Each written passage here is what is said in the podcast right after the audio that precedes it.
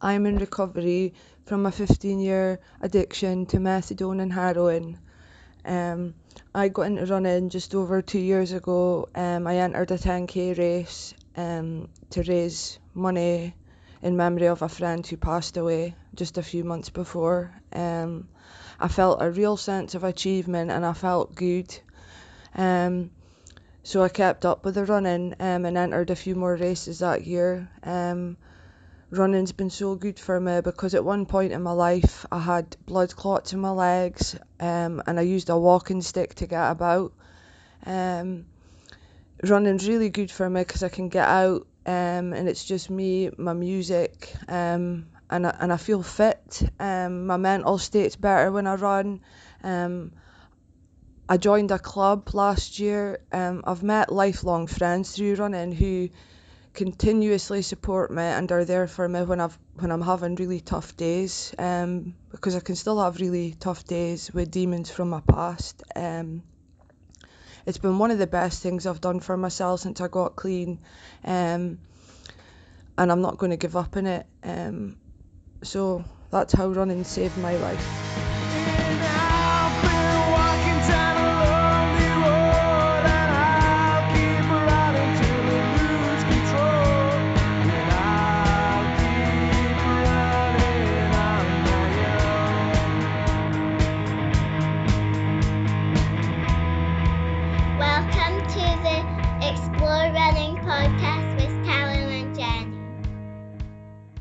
Hello and welcome to episode 8 of the Explore Running podcast. It's been a while. It's Callum Crichton and my co host Jenny Reese Jenkins. Hi, Jenny. Hello, Happy New Year. Yeah, I was going to say Happy New Year, folks. It's been ages since we recorded one of these. I can't even remember how long ago. Uh, not so long since we released one because it would take me about six months to edit it and send it out. But um, you have we'll a maybe- baby. yeah, a few things have happened since the last one, so um, we'll maybe get into that a little bit when we're talking about our, our running and what's been happening and that sort of thing. So very quickly, uh, quick introduction. So uh, welcome back, as I said, and as I've said at the start of every podcast, please send us your audio clips. Um, we've in the past had audio clips based on how running has saved your life. So that's um, how it saved your life or how it's enhanced your life in any way. Um, but I'm going to add in, you could send us a clip and say, I love running because, so it sort of opens up a little bit. And we feature them on the start of the podcast. So just send us anything you like and we'll we'll have a listen and we'll add it in. So that's cool. We'll just crack on. We've got loads and loads to speak about. Um, first podcast for like, I don't know, six months or something. So there's a lot to speak about, but also We've added some new features, and the podcast is going to be done slightly differently, different format. And we're not always going to have an interview, but this episode we do have an interview. We've got a couple of amazing runners joining us actually live as we're chatting, so they'll be with us in about 10 or 15 minutes, and they're just going to join in, and we'll have a chat to them, and hopefully that'll be be cool. So I'll just dive straight into the first thing we're going to talk about. So this is going back to a sort of summary of last year and, and a little bit. We're not going to do the whole of last year, but I thought we'd just pick a couple of running highlights each and one sort of low light uh, from 2019 and have a little chat about that. So do you want to go first, Jenny? Yeah. All right. So I'm going to go right back to uh, the very beginning of last year because throughout the entire year I've still been blown away by Jasmin Paris's epic spine race last year where she beat the standing record by 12 hours. So she was 12 hours faster than uh, the 2000, 2016 record set by male runner Ian Keith. And she did it in 83 hours and 12 minutes and 23 seconds. Now, Jasmin Paris, well, she's obviously she's a lassie. She's 35 years old. She's a vet. She's a mum. She had to express milk during the race, and it was just un- like for me, completely inspiring as a runner and as a, you know a, a girl and also as a trail runner. I mean, it was just unbelievable, and I, I, it's just sort of been kind of this. It sort of started 2019 on that kind of massive change in gender for running for me because I just watched all these strong female athletes kicking ass all year. so it was really quite cool. And the spine race starts again in uh, soon, imminently. So it's Is all it? about to it kick off. Yeah, this month, coming up. I didn't realise Yeah, it was quite yeah. as soon as that. Yeah, I remember yeah, hearing yeah, about that. It might be this weekend, maybe. Oh, wow. I can't remember. Cool. That's terrible. But I've seen um, lots of January, people are sharing the- yeah. Yeah, loads of my pals are sharing the tracker because I know about. There's actually a handful of people from the northeast running. Oh, um, cool. There's some cosmic runners. There's uh, a, one of my good friends is doing it. Uh, Ian Haywood, who lives in Aboyne, he's doing it this year with another one of my friends, Nikki. So yeah, it's going to Uh-huh. Yeah, be um, a I pretty. don't know those guys, but good luck, Ian and Nikki. That's Yeah, it's absolutely. cool. Yeah. So for those who don't know, the spine race is what 230. 206 it's 268 miles 68, yeah it starts yeah. in E- yeah it starts in the Peak District um, Uh-huh. in Edale and it runs all the way through the Yorkshire Dales, North Pennines, Hadrian's Wall, Cheviots and then finishes in the Scottish borders at Oh. Kirk Yetholm, I think that's how you say it. But it's you know winter conditions and it's a non-stop race, Yeah. so it's uh, yeah, it's mental. yeah, and uh, so yeah, to break that down, eight. Did you say 80? How many hours? 83. She did it. Well, she smashed smashed it in 83 hours. 83. but um, it takes people. They, it's, I think you've got ten days to Like three and a it. three and a half days or something. 80. Yeah. maths, yeah. So that's, I mean, whatever. I mean, I don't know what the, what that averages out at, but you just described the route a little bit, and I'm imagining it's like a ridiculous amount of climbing, descending, technical terrain, Snow, wind, snow, yeah, all that stuff. I mean, you're you're running from crap weather, It's like crapper weather probably. So Yeah, and, unbelievable. and we're hating winter anyway. Can you imagine doing that? I know, I Training know, for that in winter. Yeah, so Jasmin, Jasmin Paris, I had never heard of her before, right? I'd never heard of her, and Oh then she did this, really? smashed the record, and I was, I mean, I'm not really, I'm not, an, I'm not an ultra runner, you know, so she's she's a phenomenal runner anyway and i mean she is the one of the most iconic female runners in certainly mountain running anyway i mean she's she's done all three rounds the paddy buckley the bob graham and the ramsay round i think it was uh, 2016 or something like that. I can't even remember the dates, but I mean, she has the records, the female records for all three of those. Um, she's just a machine. She's an absolute machine. I've seen her at so many races.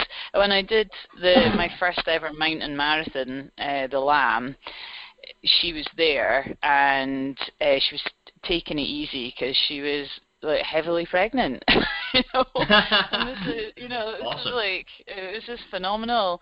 And she, her, and her husband are both just absolute machines. So, yeah, changing changing the world um, and how people look at humans, I suppose. yeah, Where and it's a bit more of an even playing field. Yeah, and I think we've probably spoken about that before, um, either us or with, you know, maybe Camille Herron or something when I spoke to her. But Yeah, well, um, and the- she had a stomp in you. yeah, she did. She absolutely did. And uh, I mean, Jasmin Paris smashing that male record, and I think what we've seen is in ultra running in particular that it is Yeah. m- much more of an even playing field. I think yeah. you know, I think, and maybe just the longer, the longer the race, it maybe says quite a lot actually. The, the females start catching up and getting closer, and ultimately, can, the best ones can be better than the, the best Mhm. uh, men, and and I and I love that. You know, I, I mentioned there with uh, we're talking to Jenny about her dad and uh, helping her and, and all the rest of it. But I'm since becoming a dad of girls, I've I've really started looking at female inspiration, I suppose, a lot more than I would have before. You know, Mhm.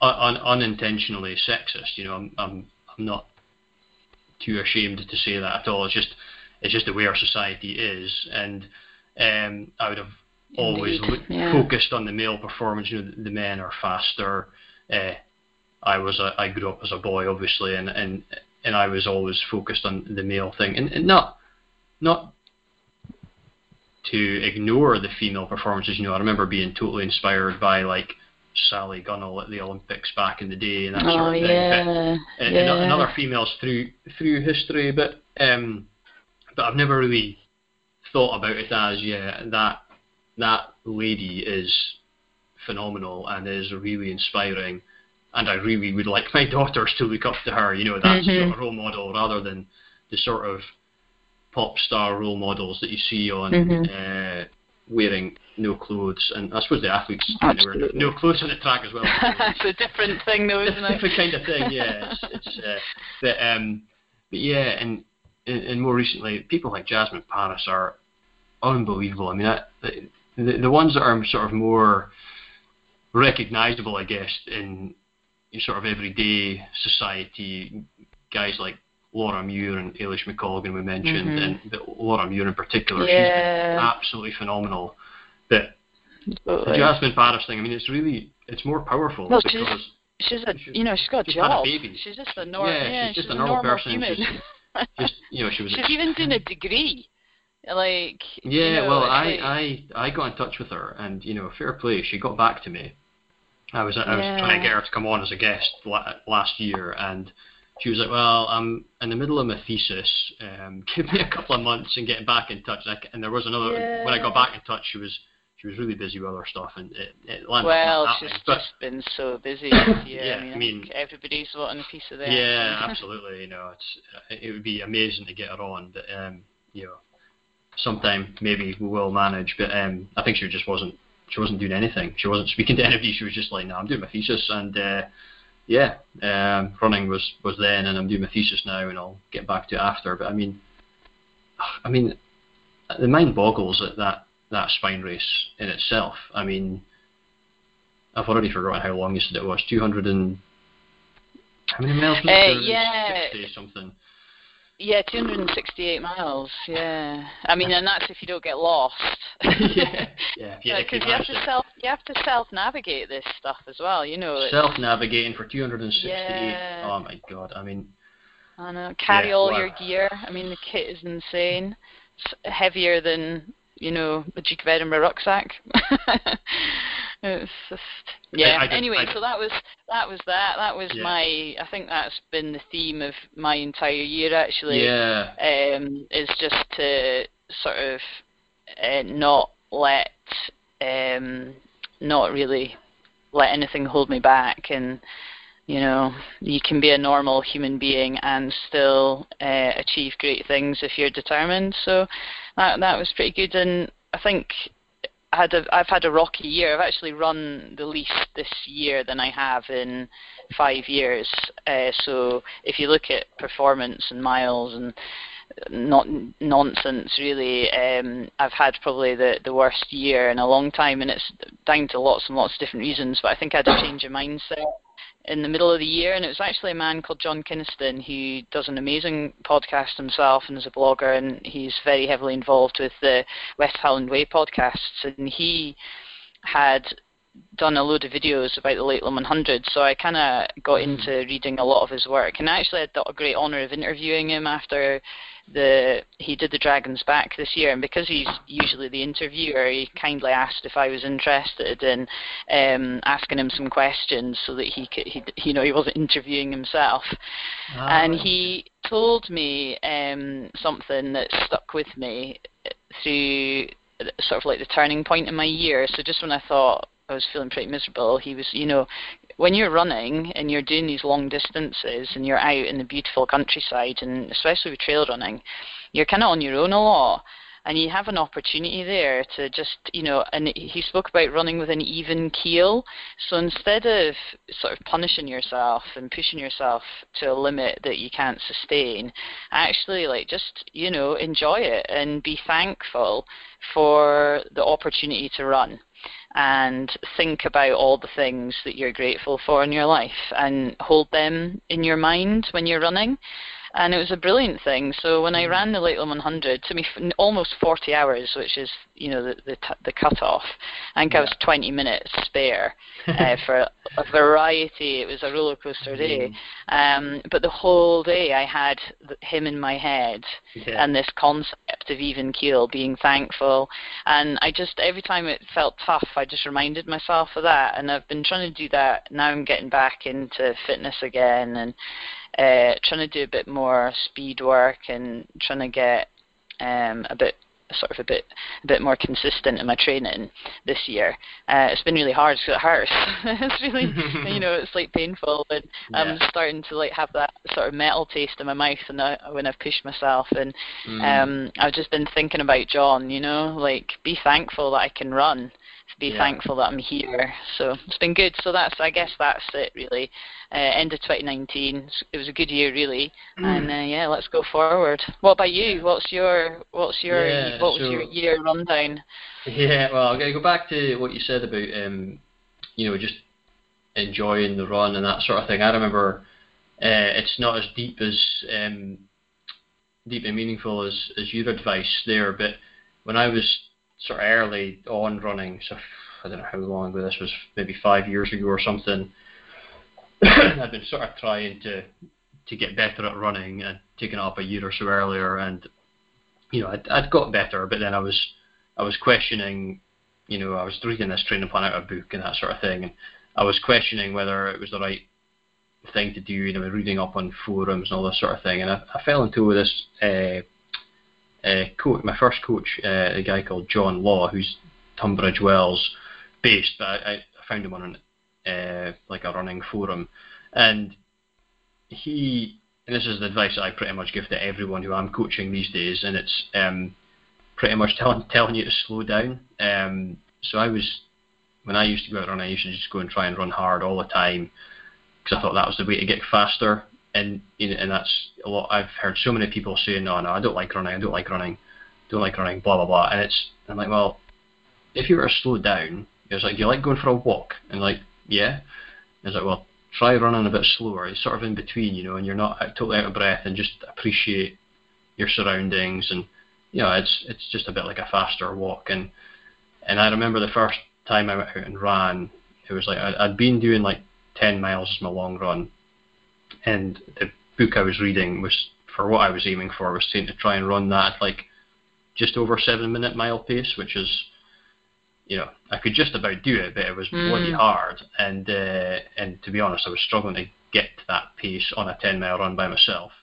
But he, my coach said to me at the time, he was like, I don't want you to run any faster than eight minutes a mile, so it's a whole minute a mile slower, right? And I'm like, that seems a bit weird. Yeah, I couldn't quite wrap my head around it, but I went out and I did it, and then I was like, holy shit, that was actually ace. I enjoyed every step of the way, you know. And, it's funny, isn't it? and I, and I've you know since learned through um, his coaching and the, the reading I've done and stuff that you know there are there's more benefit in your long run a lot of the time. You know there there's a time and a place for doing sort of faster sections in your longer run and stuff, but that long run, you know the bene- the physical benefits that you're getting from it are often come from a slower pace than a good chunk slower than what your race pace would be, and and it's much more enjoyable. You know, Yeah. you, try, you try and run 10 miles as hard as you can, and that is hard. You know, that feels Yes, it's gonna hard. destroy 10, you 10, over mi- time. 10 mile is, Yeah. is is brutal, but you run a 10 miles, you know, as as someone who run regularly could run 10 miles or longer, you can run a Mhm. 10, 10 miles at an easy pace, and it's it's no problem at all, and you're also getting health benefits from it, and and you have that time you can actually think about stuff, you can look around, and if and you mentioned being in the trails, and that's even different. You know, you're Mhm. you things you can breathe in out there are, are amazing. And uh, uh, and the other thing you mentioned, which I think is crucial, is just appreciating that you've got that opportunity. You know, you've got Mhm. the ability to run. You know, you've there are people out there who physically are not capable of running. There are people out there who may have, I don't know, lost a limb or have some sort of illness or or you know, or worse, you know, there are people who aren't with us anymore who, who don't have that opportunity any Mhm. longer and Yeah, um, exactly. that's I think you have to take advantage of it and, and that's one of the reasons I I get out of bed and go running in the morning and stuff like that. Sometimes before work, mm-hmm. you know, mm-hmm. I, you know, you might not be able to do it next week. So um, yeah. That's I was trying to make that. I was try, it's supposed to be a positive thing, but know, it's, it sounds a bit negative. But you know, it's it, it just sort of living, living in the moment, yeah. I guess. You know, and, and go for it. So anyway, let's yeah. move on to. So that was that one or two of your highlights. I wasn't quite sure if that was. Uh, kind of. I think that was it. I think Lakeland 100 was everything.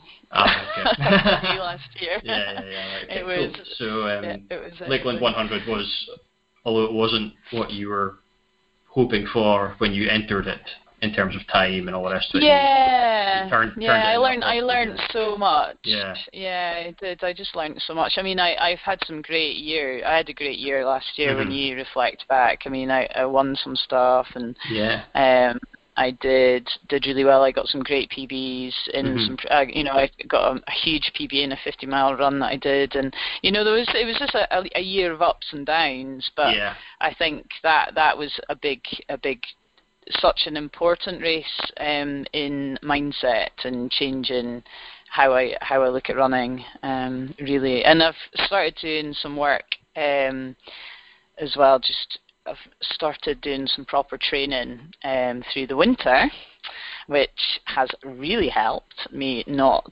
lose the plot with winter because it's just a shocker. Um, and that's been quite nice. So I've been running a little bit less, but doing more focused running. And well, you know how inconsistent I can be. I'm not very good at, or I wasn't very good at sticking to a plan. But I think just having had such a tricky year, Mm-hmm. Um, it's kind of given me the kick up the arse to really focus because I'm I'm going to do the Bob Graham this year. I've set a date for it, so uh, wow. on. I know it's it's actually on, and I feel I actually feel ready. I don't think I ever felt. I I think I was very much like, oh, I'll see what happens. Was always how mm. I felt about it, and it was always very much a a goal that maybe I'll do it um, if I'm up to it. Whereas I'm coming into it now being like, I know I'm going to do it. Like I feel really confident, and I haven't felt like that before about it ever. So, and I think it's that change in mindset that's helped. And also, I've been, I've spent probably more time in the lakes this year than I have, or last year than I had before. so I, I know the route inside out now. Um, so I, it feels like totally manageable, which yeah. is bonkers. Never thought to say that. yeah, and I think so, the yeah, thing bring is, it, bring it on you probably have no idea how you approach that sort of thing, but uh, well, yeah. I say no, I say no idea, but um, I've got a fair idea that you know, you, I don't think it's the sort of thing you can take in any way lightly. You can't say, "I'll see if I'm going to be ready for it." You have to make yourself ready for it. You know, yeah. by setting a date and going, you're well, you know when it when it is, you know when you're going to go for it, and you just have to set about being ready to go and take it on. And uh, yeah. yeah, that's cool. That's exciting. Yeah. Mm-hmm. Yeah, it's gonna be good. Yeah. So okay, Yeah. so we'll, we'll, shift on to Aye. the ones that I've got here. So I've got. I was going to do two two highlights and one low light. That's what we're going to say. So my Mm-hmm. I've got a personal running highlight, and I've got one from. I'll go with that one first. So that watching running as an athletics fan, uh, watching Callum Hawkins' uh, performance at the Doha World Championship Marathon uh, last year was phenomenal. I'd barely watched any of the championships. It was sort of weird time and all the rest of you watching, but I was like, I'm going to watch that because I'm a massive fan of Callum Hawkins. I think that Yeah, I watched it too. It was really I just- good. and and it was I, I was lucky enough to be down in London when he ran at the last World Championship marathon, and he came fourth at that oh one. wow. And uh, I actually was standing with his brother watching it. So his brother Derek Hawkins Huh. used to be, used to be my coach, and uh, I was so I'd, I'd been in Ah. touch with him and found out where he was standing and stuff. Me and my mate went and stood with him, and it was pretty cool because Derek is an elite athlete himself, and he he was injured, which is why he wasn't running. But he was telling us all about the different guys and all the rest of it, and that were running in the race and stuff. So it was pretty cool. And you know, he's cheering on his brother, who at one point was leading the race, and it was amazing. So, but then he had that um, that fall at the Commonwealth Games where he was he was absolutely stick, stuck on Callum. That is to to win the gold medal. He was two minutes up the road from everybody else, but he just Hmm. pushed it slightly too too hard. Um, you know, he could have reined it in a little bit and he would have got to the end. Yeah. So maybe a mile and a half from the end, I think, and he and he collapsed uh, with heat exhaustion and smacked his head on the side. It was horrible, horrible to watch. Oh, it was awful. Yeah.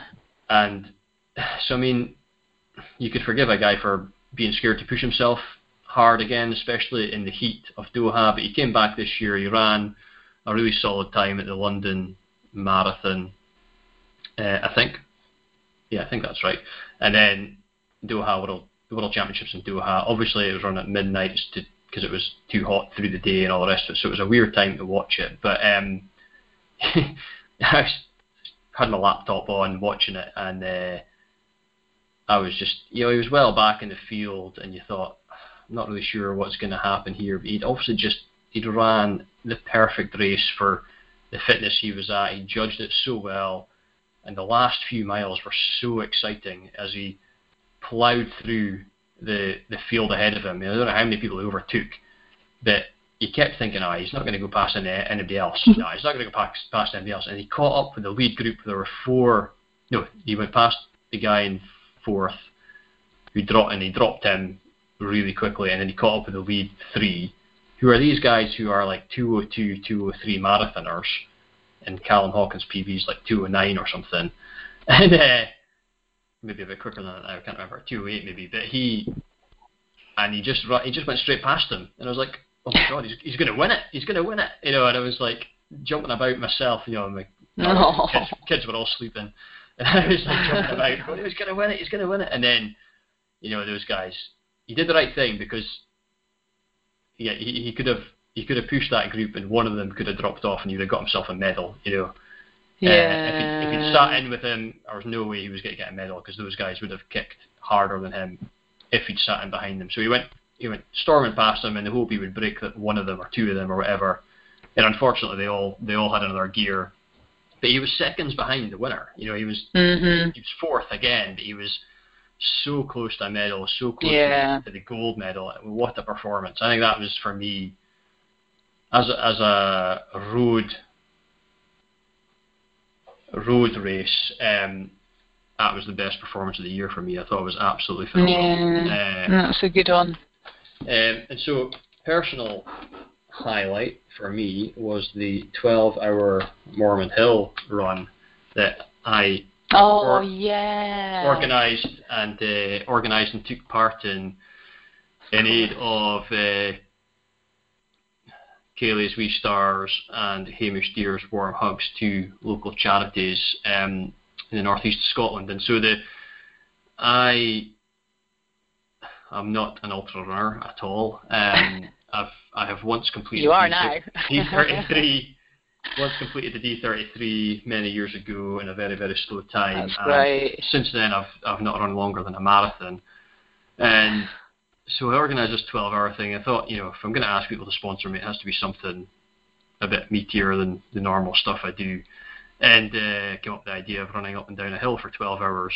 So we got uh, me and the two dads in, in those charities, so Jonathan Cordner and um, Chris Deer um, involved as well. They were running, but they weren't actually running the full 12 hours um, for various reasons. But um, we had a handful of other guys running for 12 hours with us, and some other guys coming and doing a relay, some other people coming and doing like one or two laps, and uh, and the the whole thing was just awesome. I mean, there are guys who, like me, had never done ultras before, turned up and totally blew themselves away. I think as to how far they managed to run in the 12 hours, and um, surpassed their expectations. And and you know the the sort we had just non-runners helping us with the marshalling and the the aid station and stuff like that, and they all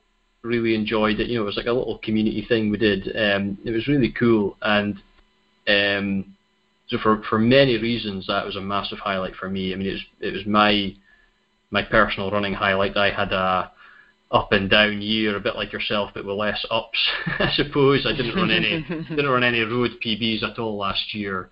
Um, I got relatively close at sort of 5k and 10k in terms of my fitness, but on the day it didn't come together, uh, and then I sort of stopped training properly and had a, a go at going back to football and stuff through the summer, and that interrupted my training, and so the second half of the year was never going to happen. But I had this this ultra thing to do, and so I had to had to do some long stuff, and it was a totally different thing for me. And you know, I I did a training run of 30 miles, which was you know unheard of, and um, that sort of thing, and, and up and down that hill in training, God knows how many times uh, through the summer, and then on the day, I went up and down the hill seven times, and well, it's like three peaks each lap, so like 21, 21 climbs, and uh, I managed a total of uh, 60 miles, which I was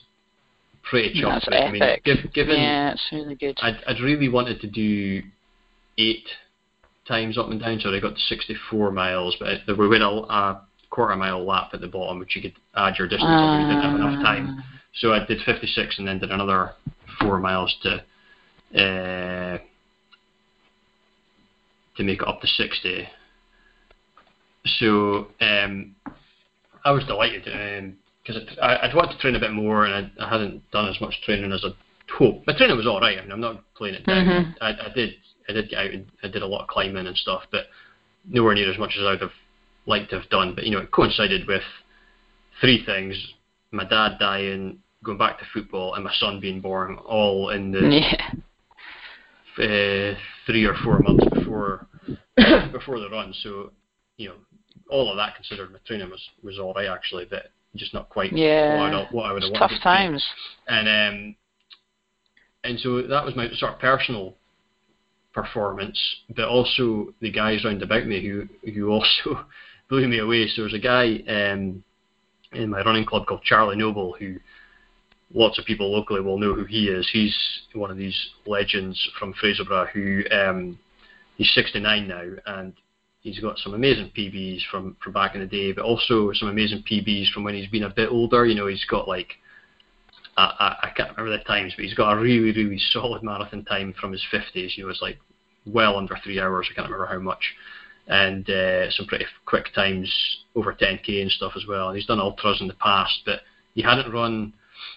I went for a run with him the week before, and we're chatting about it. And he hadn't run an ultra for something like 13 years or something, I think it was. And the longest he'd ran in training was 16 miles. He got up and down the hill two times, and he didn't. He had done the BRG race, which is 17 miles, um, sort of a few weeks before, and that was it. That was the longest he'd run for a long time. And he went up and down seven times, seven Oh times, and he, and he stopped when he got to the bottom. So he did 56 miles, and I, I couldn't believe it. So he, I, I was, I was like, I was applauding him every time I saw him. Basically, I was just couldn't believe he was still going um, and it was massively inspiring. I mean, any, to be honest, like, see at the end end end of the day, when we'd all stopped, sat down for a while and everything, I my legs were totally and utterly buckled. I would like to get up off of my seat and stuff to go and pick up my medal or whatever. I was like struggling. Charlie looked fine. he looked absolutely fine. The guy's the guy's nearly seventy. He was amazing. And there was other guys What as well. legend. Ah, a total legend, absolutely. Um, and then there was other guys, you know, local guys who did their first ultras and got um, five or six laps under their belt, you know, and a couple of couple of ladies from the club who only started running fairly recently, they managed to do three laps and made it up to a marathon distance. You know, one of them had only done 5k before or something. It's crazy like Oh that. my so it was like, wow. I mean, people are just smashing their expectations all over the place. So- And ultimately, we we raised uh, 2,600, I think it was, split yeah, between the two charities. So fantastic. that was what it was all about. So um, it's fantastic, and Yeah, that that really is uh, that's happening again this year. So in September. Oh my god. don't have the date off the top of my head, but it's a long way till September. But y- you can actually go and enter if you want already. It's uh, I, put it live in Entry Central pretty soon after to Ah, try and cool. to try and catch some folk whilst they're still in a running high. Yeah. to, to enter it again. So we've got a few folk entered already. Ah, cool. cool. So, um, but we'll do some more plugging as the year goes on to try and get Yeah. because we had we had like 25 people in total running, but you know it'd be really cool to have that up at like yeah. 50 or. What's or the date again? Um, it's September sometime. Um, I can't remember the date off the top of my head. Sometime. gi- give me a second. We've got, ti- we've got time to. Uh, will- to Yeah, we will keep chatting, and I will. Um, I will look it up here. Um, so yeah, sounds it's quite epic.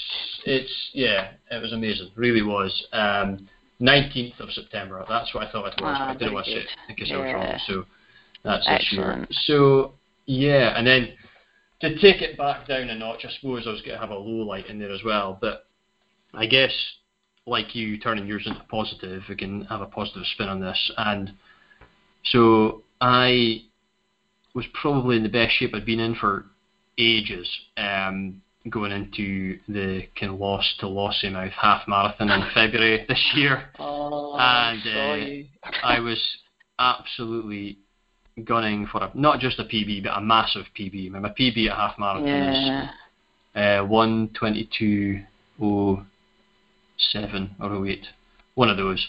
And you know, I I hadn't been properly trained when I did that one. That was just sort of November before, and then February last year, nine, 2019, um, was the Kinloss one, and I'd had a really good spell. You know, I'd built on what I'd done for November, and I'd, I'd kicked on a really good December and January. And I mean, I was, I was really sure, absolutely sure, I was in sub 80 shape, and you know, it was how much under 80 I, I could go. You know, depending on how the race went and all the rest of it. But I, uh, we spoke about it in the podcast before, but as as it transpired, I had double booked myself, sort of. So we had a table at the Cathemba Edwards uh, biannual dinner uh, the night before. And so the logistics of going to Kinloss or going to Lossiemouth in the morning, I had to be up out of my bed at about Mhm. 7 a.m. or something. And this dinner dance was at Ardoe House, which is like an hour and 15 minutes away from my house. And Mhm. we were we were hosting this table, so I couldn't leave early, and yeah, I just landed up being in my bed really really late. I mean, it was like half three in the morning or something before I actually got my. Oh head my down. God. And uh, yeah, I, a- as you would expect, I was absolutely knackered the next day. I was no. Well, I remember I saw you on the bus and you Yeah. were shattered. I was wanting to sleep on that bus, but I couldn't. You know, Yeah. I- not that it would have made any difference. Would have got about ten minutes sleep or something. But what I really needed was somebody. Well, what I really needed to do was stay at Ardoe House that night Yeah. and drive from there. That would, that would have probably been okay. Uh, I'd have got an extra couple hours sleep. But um, if somebody had driven me up and I could have slept in the back seat of a car or something, but it still wouldn't have been ideal. But you know, I had like, I think I had less than four hours sleep, and uh, yeah, I was kidding myself on that I'd be all right, and um, I was knackered. Like you said on the bus, you have to get the bus from Lossiemouth to Kinloss to the start line. I was knackered there. yeah. I had two energy gels with me. I took one before the race because I was like, I I need to perk myself up before I start. And then I thought, once I get going, I'll be fine. You know, I've been tired before and ran PBs, but just yeah, this was different level tiredness. And uh, at a certain, I was going out at like six minutes per mile. That was kind of the target for the first half of the race. I got to five miles, not even managing to hold that pace, and I was like, I'm going to have to slow down, or else my race is actually over, you know, and I, I just got gradually slower and slower uh, through the race, and it was it was one of those where I was like, I've never DNF'd a race before, but uh, if that race hadn't been a ha- if it hadn't been a a point to point race, I think I would have DNF'd it because I knew I was going to be way outside my PB. I wasn't doing myself any favours by carrying on running, but um, I thought the quickest way back is just to run it because I've got nobody up here with me. I don't have any way of contacting anybody anyway, you know. So I just kept going, plodded my way to the end, and and you know, and, and then so that was how I felt at the time, and it was a, you know, I'm still disappointed that I did, never capitalised on that block of training because you know I haven't, I didn't kick on from, I, I kind of did kick on, but I didn't get a PB at the 10Ks. I was at a couple of months later. I was a bit closer, and it was good performances, but just the conditions and stuff were against me a little bit. But um, that Yeah. that half marathon time is still what it was and still slower than it should be for, for what I've done other distances and that sort of thing. And uh, but yeah, I learned a lot. So I learned that you you know you have to respect, um, especially you know once you go. I mean, half marathon doesn't sound very long when you've done marathons and you're talking about running 60 miles and you're talking about running 100 miles Yeah. and 268 miles and everything. But a half marathon's a hard race. Like you know, it is Yeah. it's long enough, and you're trying to run pretty quick, you know, for a long distance, and you can't blag it at all. You know, your prep the fall the day before has to be good. Um, you know, and, I, and I've learned a lot from that experience, and um, you know, I, I won't do that again. you know, if I had- if that clash was to happen again, I just wouldn't go because I, I wouldn't miss the- the charity thing because that's way more important than actual running a half marathon race. But I'd have just realised a couple of weeks earlier, oh, hang on a minute, Yeah. and what, what other what other races what other races are there in close proximity, and I'll I'll do that instead. You know, like go in Inverness a couple of weeks later or something. But so yeah, that was that was that. But yeah, I mean, it's not a big deal really. If that's the worst thing that happened to me running wise, it's not that bad. So it feels bad at the time though. Oh yeah, definitely. And I had to, you know, and then I had to get in my car and bloody drive home and everything by myself. And, I, and, and I'd Oh, also, yeah. I'd, I'd also, um, uh, yeah, I remember at the end of the race as well. I had, well, before the race, I can't remember how long it was in the lead up to the race, but I'd gone out to recce this route, this trail, up at, um, which one was that? The Glenbuchat Ridge. Don't know if you've been there before. Um, No. beside, beside Alford. And I was doing it for you know the, the trail runs that we do for Explore Running.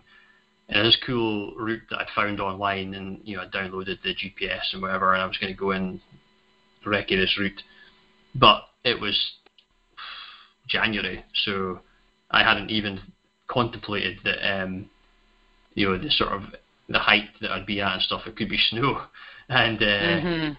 you know, it wasn't a big climb, but it's just, you know, you're starting higher up by being over that way compared to here. So we didn't have any snow here at all. But I went over to Alford and then it's like, oh, there's snow in the hills. Hang on. Oh, well, this is going to be a bit of a snowy one. But I'd been going through uh, up this Glenbuchat Ridge and, you know, I'd found myself literally waist deep in snow at times. And then I was like, oh, I'll just be this little bit here. I'll be a snowdrift and stuff.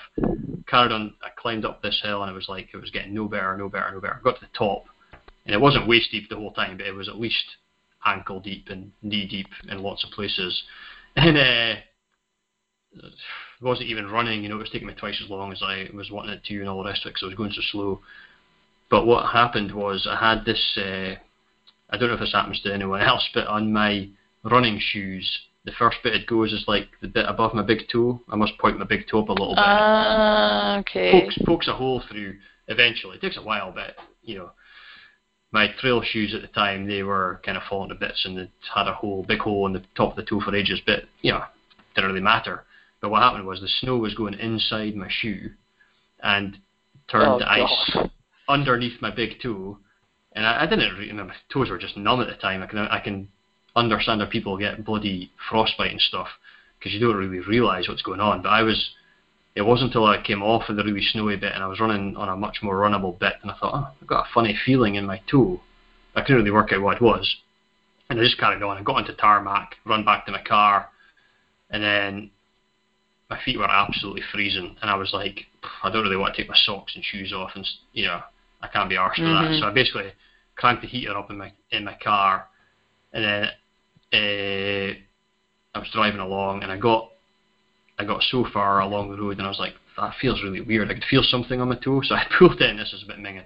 I pulled into the lay-by and had a look, and I had like, basically, uh, I was starting to feel at this point. I was a bit worried I might actually have something like frostbite, and I should go to the hospital if that's the case. But basically, what had happened was the snow had rubbed so much underneath my toe um, that had taken this massive flap of skin. It was a big blister that and it was minging. It was, it was really, Oh. really quite deep. And uh, I was like, oh shit. So I had nothing to change. I had no dry socks or anything, so I just had to put everything back on, crank the heaters on. And I stopped off en route to get some something to eat on the way home.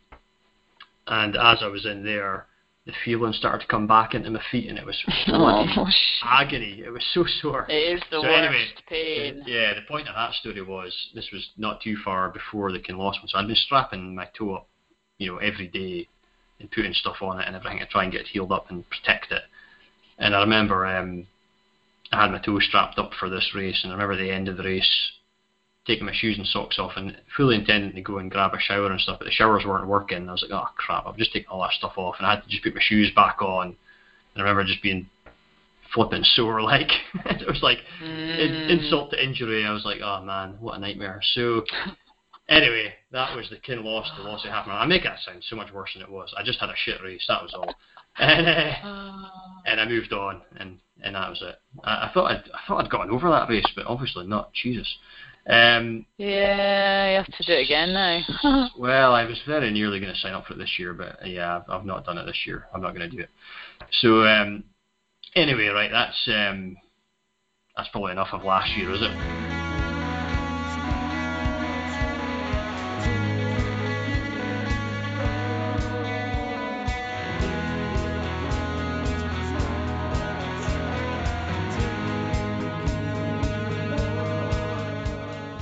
So welcome to the podcast. We've got um, what can only be described as Inverness running royalty on the podcast. We've got uh, Jenny Bannerman and Stephen Mackay, who um, are two two of the best runners from Inverness, um, certainly in their disciplines. So I'm really really chuffed to have them on the show with us. And this is the first time we've done a joint interview. So Jenny Reese Jenkins, my co-host, and I are both interviewing at the same time. So we've got four of us live um, on the podcast. So hi guys, how's it going? Yeah, good. Thanks. How are you? Yeah, very good, very good. Um, what could right. go wrong? I know what could go wrong with the four of us on this. Uh, so um, yeah, so happy New Year first off, um, and yeah, so we'll just jump straight in. I think so. Really, I was delighted to have you both on. I spoke to Jenny a while ago about coming on, but it sort of fell through. I think from my side rather than Jenny's. So I thought when I was speaking to Jenny yesterday, it'd be cool to have Stephen on as well. So uh, Jenny and Stephen are um, uh, a running powerhouse, I suppose, a couple from Inverness, and they they both uh, do very well in, in the running scene. Jenny more of a sort of 5k, 10k runner, and Stephen I think 800, 1500 meter sort of be your Yeah, plan now. 3K now as well. Yeah. 3k yeah. as well, yeah. So Moving up, moving yeah, we'll get a wee a wee talk about that recent performance as well. So um, maybe yeah, maybe we'll go straight into the sort of credentials, I guess, first. So um, you know, lots of people listening to this will be aware of who you are, but some maybe won't be. And uh, so maybe start with you, Stephen. Your most recent performance that was um, uh, 3,000 meter uh, at the Glasgow uh, BMC Miler, is that what you call the meet? And Yeah, so the Scottish Championships Scottish. Championships, yeah. So Yeah. How did you get on there then? Let us know. Yeah, no, it was good. Obviously, a PB of 8:13, which was a, a massive PB for me. Um, spent quite a lot of time this winter so far working on my endurance, so it was nice to see some payoff on that. Um, Yeah. Although it was almightily painful. I would say. Um, yeah, and I've still not quite recovered. But no, it, you know, it was really good, and um, I think I enjoyed it kind of somewhere in my mind. yeah. So you came second overall in that race, but the Yeah. guy who was first, he's not a Scot, is he? No, he wasn't Scottish, but it's an open championship, so Ah, right, so- people can, or anyone for that matter, can win it. But um, So does does he become the Scottish champion and you're the silver Yeah. medalist? he is, yep, Yeah, I'm the silver okay. medalist. He's the Scottish champ. So- So. Cool. Ah. So you you were runners up at the Scottish Championship. That is pretty cool in my eyes. Um, so yeah, that's Yeah. it's an, an indoor 3000. So that's um, 15 laps of pain, yeah. 15. Yeah, so it's seven and a half normally. So 15, Oh 15 200 meter laps. I've watched. Uh, I've watched um, Mo Farah doing a, a 3000 indoor, and the, the speed you have to go around those bends at is pretty crazy. So Yeah, yeah. it must be a different dynamic from normal, uh, from the 400, I guess. 400 I, I actually quite enjoy it to be honest. I like the constant reminder of what pace you're doing because for someone Yeah. like me, you fall asleep quite easily, but with 200 meters every lap, it's kind of like you're reminded constantly. Um, Yeah. But that's one more lap, one more lap. So Yeah. yeah, I quite like it, but I see other people moan about it. But at the end of the day, it's doing track different. of? Yeah. Do you f- lose track of how many you've done ever? Um, you know, if you ask me what was happening in a race like that, I have no idea. You know, um, so you probably Okay. do lose track. You just, I, I, you can maybe first three laps you're thinking about it constantly, and then you just kind of you have to turn off because if you were thinking all the time, right, Right. ten laps to go, nine laps to go, eight laps to go, Yeah. I think it would be quite difficult. But Yeah. uh, no, I, don't- I don't think you ever lose track. You, you know, I think you've, you've normally got a race plan. So if you're just Yeah, kinda that's if true. you're Yeah. if you're waiting waiting for the last two laps to put it on, then um, like me, then yeah. So yeah, right enough. how, how did the race go then um, last week? So James McMurray was the guy who took the win, and he was ooh, look at the time, sure, 13 seconds ahead. So was he? Did he have a commanding lead all the way around? Yeah, so I mean, there was a pacemaker in the race, which is quite strange for a national championship. But the way that's been set up, they have a pacemaker. So the pace was really set for him. You know, whoever's the fastest in the race normally can dictate Yeah. the pace. And he'd asked for kind of 63 to 64 seconds per 400. Um, so for the first kind of four laps, I was like behind them, but ahead of the lead group, and trying to decide whether I would go with it. Mm-hmm. Um, and my coach had given me pretty explicit instructions not to go with that. Um, also, for the first K, I was thinking about not doing what I was told, but yeah. eventually I just decided to sit back. And then once I got back, you know, there was a group of us, and it was quite clear then that we were just going to battle out for seconds. So, you know, from there, I just really sat in, and then with about a K to go, I think it was maybe James Donald, he just took off. He stretched it out, and I just slowly egged him in. And then 400 to go, I sprinted as hard as I could, and uh, just about made it over the line. So Yeah, yeah. So just I'm looking at the results. So there was um, just you had just over a second ahead of James Donald, who was less than a second in front of Aberdeen. Well, Metro Aberdeen's Cameron Strachan, who some of the listeners will be aware of. Then another half a second back to Michael Ferguson from Aberdeen. Uh, so I mean, it was tight.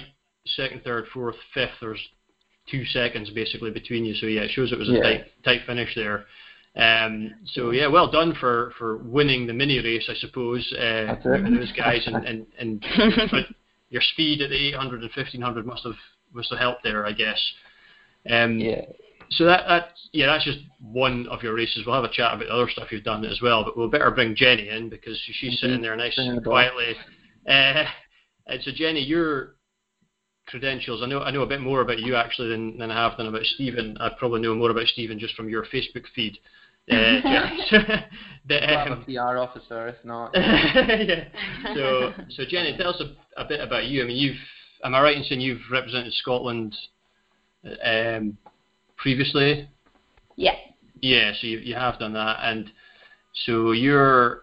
I mean, I've I've sort of I was telling uh, Jenny before you came on that you know I've sort of been in races where you've been before, and and, and I once only once managed to squeeze a second ahead of you at 3k, and that was three, three and a half years ago, and then ever since then you've got faster and I've got slower, so. I get no, absolutely nowhere near you in a race now. Um, you just the last couple of years, especially, I've been sort of watching your progress, and it's you've gone, you know, you're already really fast. You're already winning races all over Scotland, and and you just seem to be getting faster. You're hitting PBs, and um, so we'll just pick one. I'll let you pick one. Sort of last year, what's been one of your best races from last year that you would like to have a wee chat about first? Um, probably the Scottish 5k champs. That was probably my best race. Um, so that was in Silverknowes last May in Edinburgh. Um, so I finished fourth, and they do say fourth is unlucky, but I was absolutely delighted to finish fourth that day. So Yeah. um, it's a really strong field, and I ran my second fastest 5k ever and helped bring the Inverness Harriers ladies team to national gold medal in the Scottish Championship as well. So we had Mhairi Maclennan who was second, and Gemma Cormack who was um, high up as well. She was top 20 as well. So we um, we managed to get the gold medal there. So that was a really good moment, and that was the, my second fastest 5k ever, and getting. Uh, a national gold, albeit not individual, but team was Yeah, was brilliant. really, really, really good. Yeah, I mean, super. I'm trying. I'm. I'm trying to look at the results. So they're broke. They're not broken down into gender. So I can see Morag Miller. Was she? Was she first? Yeah, she won, Yeah. and Mhairi was second, and Maclennan then Samira Fionnuala Ross. Ross. third. Aye, I mean, those are three yeah, massive hitters in the in the running circuit. So finishing behind those guys is, you know, is, is definitely no shame in that at all. So yeah, fourth in the championship and then overall, and then getting the team gold is fantastic for for Inverness. So yeah, brilliant, well done. And so your time there was sixteen forty nine, was it? Was that what I read? 1639. thirty nine? Sorry, Ten Uh, seconds. ten seconds. Sorry. Very important 10 seconds. Yeah, yeah. No, the one below it says 1648. Sorry, I got it mixed up there. That was I'd be finished yeah. if I said that. Yeah, I'm, I'm, I'm in a different uh, area code. I'll get away with it. So yeah, sorry, 1639, which is, I mean, that's lightning quick, really. It really is. So well done for that one. So that's a very brief introduction to just sort of give the listeners a taste of how good you are as runners, I suppose. But let's take a massive jump back and um, how did, how did you guys get into running in the first place? Um, whoever wants to go first. Jenny, you probably started earlier, did you? So Okay, I'll go first since I started running first. So yeah, I um, I started running when I was ten. Um, I did a couple of school cross country events and some track events, and went along to an under eleven group run by who the Inverness listeners would um, call as legendary Colin Bailey. He he he started me off with the under eleven group, um, and just didn't ever really stop to be honest. Uh, moved on to under 13, under 15, under 17 level. Took a little bit of time out when I was sort of 15, 16, 17 doing doing exams. So I didn't race as much. Um, I think I still raced every year, but just not not as much in the sort of mid-teens. And then um, my dad, I was always doing sort of track stuff, and my my dad said we were t- talking about a 10k, and he said I think you could go under 50 minutes if you did, if you did a 10k. So kind of that was 2007, eh, or in maybe end of 2006, beginning of 2007. Um, so I did my first 10k in June 2007 and ran just over 46 minutes. So um, totally delighted that um, that I was able to do what my dad thought I could, and was just sort of taken off from there on the road scene really. yeah, so 2007. How old were you when you did that first 10k? I'm looking at your 19. or, You says under 23, which doesn't really tell. You were only 19. Yeah, right, 19, okay, yeah. So Yeah. um, yeah, cool. So and you did 46, 46 minutes. Yeah, that's Yeah, it's not on first Power of ten if you're No, looking that at was Power of ten because no, uh, that was before Power of ten was uh, had it had all the results. So Yeah. yeah, You've got you've got a 10k on there for, for Golspie, which is later the same year, and you've Yeah. gone under under 45 at that one. yeah, my dad ran that one with me. Alright, cool. Because ran ran 46 and then he said, right, that was your first one. I think you can go under 45 for your next one. So he ran that one with me in Golspie. So yeah, it was good. Cool. Yeah. So I mean, yeah, I was gonna I was gonna go on to talking about your your dad actually anyway, but since you've you've mentioned him already, we'll maybe jump straight in. So your dad is uh, Charles or Charlie Bannerman is is a well known character in the the North District running scene, and um, I think lots of people will be aware of, of him. And uh, he's a coach, and I don't, I don't know, does he still run or? Yeah, No, he still he still runs. He still trains five or six times a week. Uh, albeit Oh, really? he says his knees are getting old, so he he he um he, he does a bit of cross training in the gym. But I mean, he was just texting me there. He's he was he's been out a run tonight, and good yeah, stuff. so did his hill rep. So yeah, Yeah, I mean he's yeah, I mean he spoke about um did you say his name was Colin Bailey?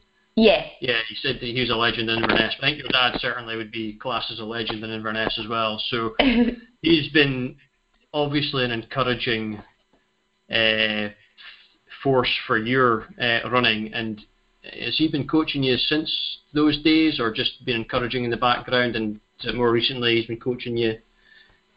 pretty much. I mean, he he when I was younger, he was very much of the mindset that I should just go with whatever co- you know coaching the, the club was providing. You know, Yeah. he didn't want to be sort of pushy and you know he just wanted me to find my own own feet. And there was me doing all right at sort of sprints and 800s and things like that, but you know. Never, never sort of going anything past maybe district um, bronze or something like that. But um, yeah, um, he, he never even saw like the maybe the long distance road stuff. He, we always thought my endurance maybe wasn't that good.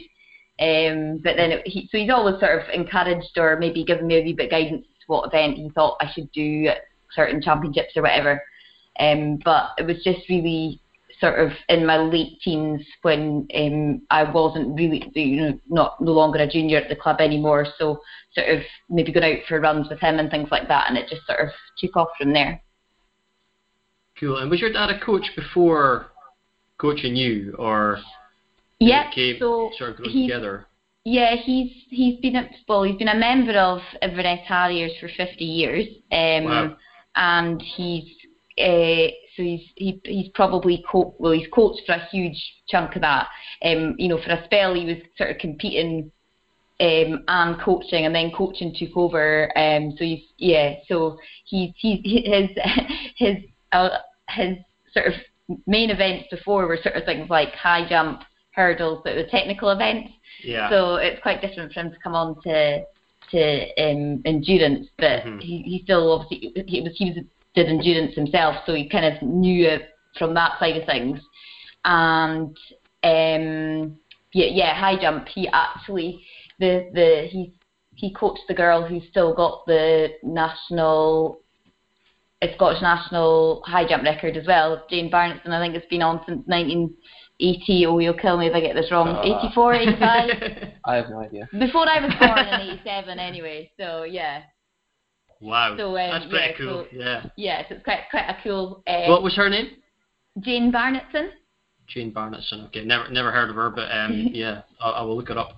Back in the eighties, anyway. So that's pretty cool. Yeah. Um, Yeah. uh, yeah and my then- my mum, uh, my mum, um, they met through running as well. But um, yeah, Ah, okay. she she was a hurdler. So um, yeah, so I couldn't I couldn't really avoid not going to running because that's what I was grew, I grew up at the track or whatever Yeah. watching. So yeah, No, it's cool. I mean, like I always love these sort of stories. You know, I've I've got two daughters and, and now a son as well, and uh, I, I love sort of hearing these things like dads and their kids or parents and their kids, you know, having shared shared interests and uh, and it's obviously you know you, you can see like just when you're talking about it and uh, that you love it and he obviously loves it as well. So it's really cool that you've got that to share. I think. Um, so we'll jump back over to you, Stephen. Uh, not to ignore you. Uh, No. you've, uh, so you're you getting running slightly later, I think. Jenny told me earlier. So Yeah, how did you get so- into that then? Yeah, it's probably a lot different to Jenny's story. I had absolutely no interest in running whatsoever. So when I was younger, I just played football um, and pretty much every other sport other than running. Um, and I got quite a bad injury playing football, or I had a couple. Um, so I just started running really to get a bit fitter, so I could go back and play.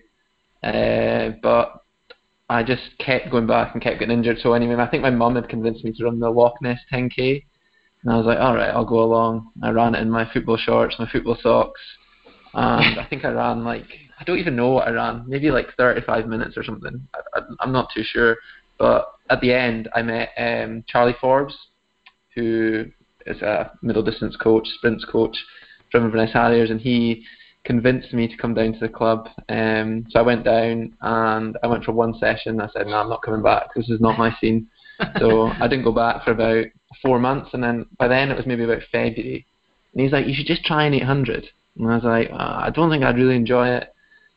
But anyway, he got me to do it, and I ran 209, and I got beat by about four 15 year old boys. And by this time, I was like 19. I'm pretty sure I nearly got beat by the first girl as well. So I was like, look, this really isn't for me. Um, but anyway, he per- he persisted, and yeah, he just kept me going. So Charlie probably coached me all the way up until about 2016. Um, and I ran 150 with him. I won all my kind of national medals in the first few years with Charlie, and to this day he's pretty close to me and advising me. But I, I'm, I'm coached by Mark Pollard now, but um, it was definitely Charlie's influence that got me to this stage. And yeah, I really only just started to try and get fit, but here we are. yeah. Whatever year it is, 2020, I'm still going. So Yeah. No, that's. Uh, I mean, I actually because I've got your Power of ten in front of me. I, I can look at your first 10k time, and you did it Yeah. in 35:55, right? Oh. Which is, nice. I mean, my first 10k, rocking up in football shorts and football socks, whatever else, I did like a 46, Ah, 50 something, right? Uh, so you've obviously got, well, obviously because now you can see how much potential you, you would have had, and uh, Charlie must have seen that, and to run, you know, even although it was a 209, I mean, I'd love to run a 209 800, to be honest. Um, you know, nice. yeah.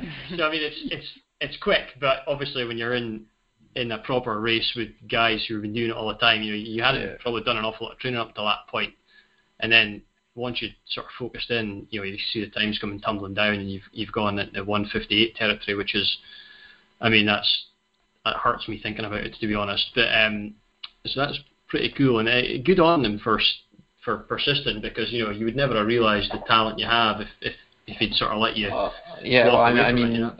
I'm forever indebted to, to Charlie for that. I mean, we're we're, very close anyway. But Mhm. um, whatever I achieve in running, whether he's now he's not obviously giving me my training program, but you know, I would definitely owe it to him because if it wasn't for him, I definitely wouldn't have kept going, um, or I wouldn't have taken the unconventional route that I did from going 10k all the way down to now progressing my way back up towards 10k. Uh, Yeah. Hopefully, I'll never make it back up to 10k, but um, yeah, maybe 5k. It'd be be interesting. It'd be interesting to see how fast you could go at 10k these days. Uh, Ah, it's a, that's, a, that's a lot of running. That honest. 3k is bad enough. it's less running for you than it is for me. It takes you much less time. So yeah, you got yourself down to 30, 3310. But uh, yeah, I'm pretty Yeah. sure you'd be able to smash that out of the water if you train specifically. Yeah, I mean, I, I, I, pro- I do, I do sometimes feel curious to what I would run, but I think the pain that it would cause me soon puts me off.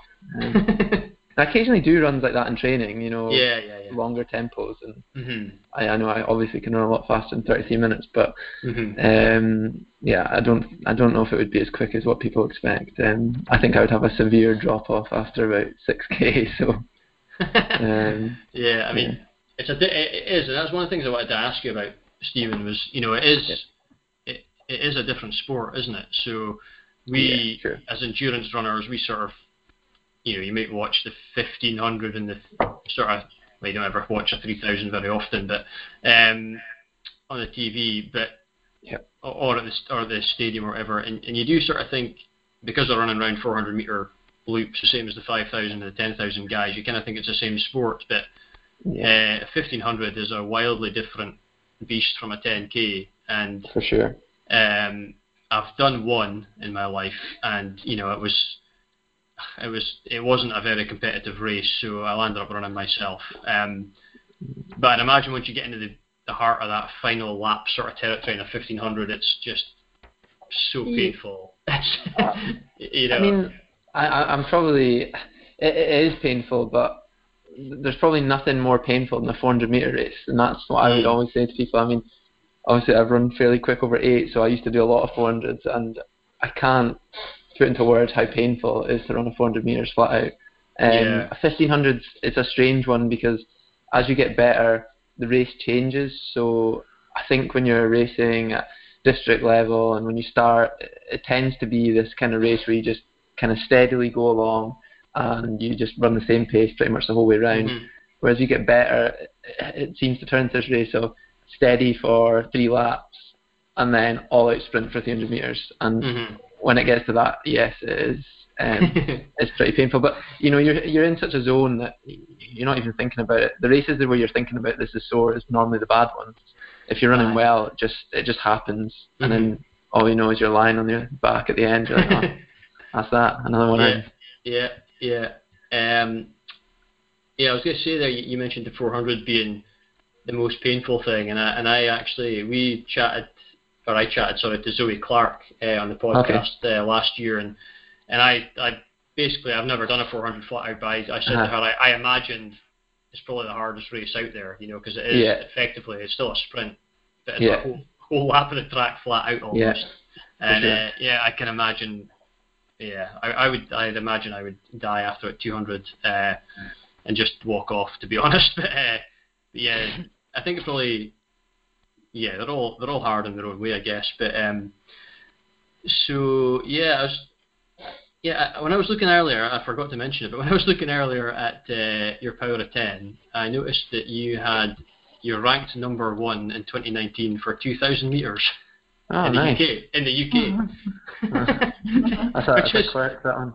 Yeah, Hold it's on pretty to cool. and the reason I noticed it was I was gonna I was kind of gonna ask you about the the sort of upsurge in 1500 meter running in Scotland, especially in the last sort of few Yeah. years. There's a few unbelievable guys um, Yeah. have came through, uh, and so I'm not sure really sure where I was going to go with this, but you've obviously yeah you jumped up and you got the you came second in that championships, but you were the you were the first Scottish guy, so you know almost could call yourself the Scottish champion, I guess. But at 3000, but at 1500, you know you're I mean your time is it's lightning quick. You know it's 347. Is that make sure I don't get your PB wrong. Yeah, here. 347. 347, yeah, which I mean that is super super fast.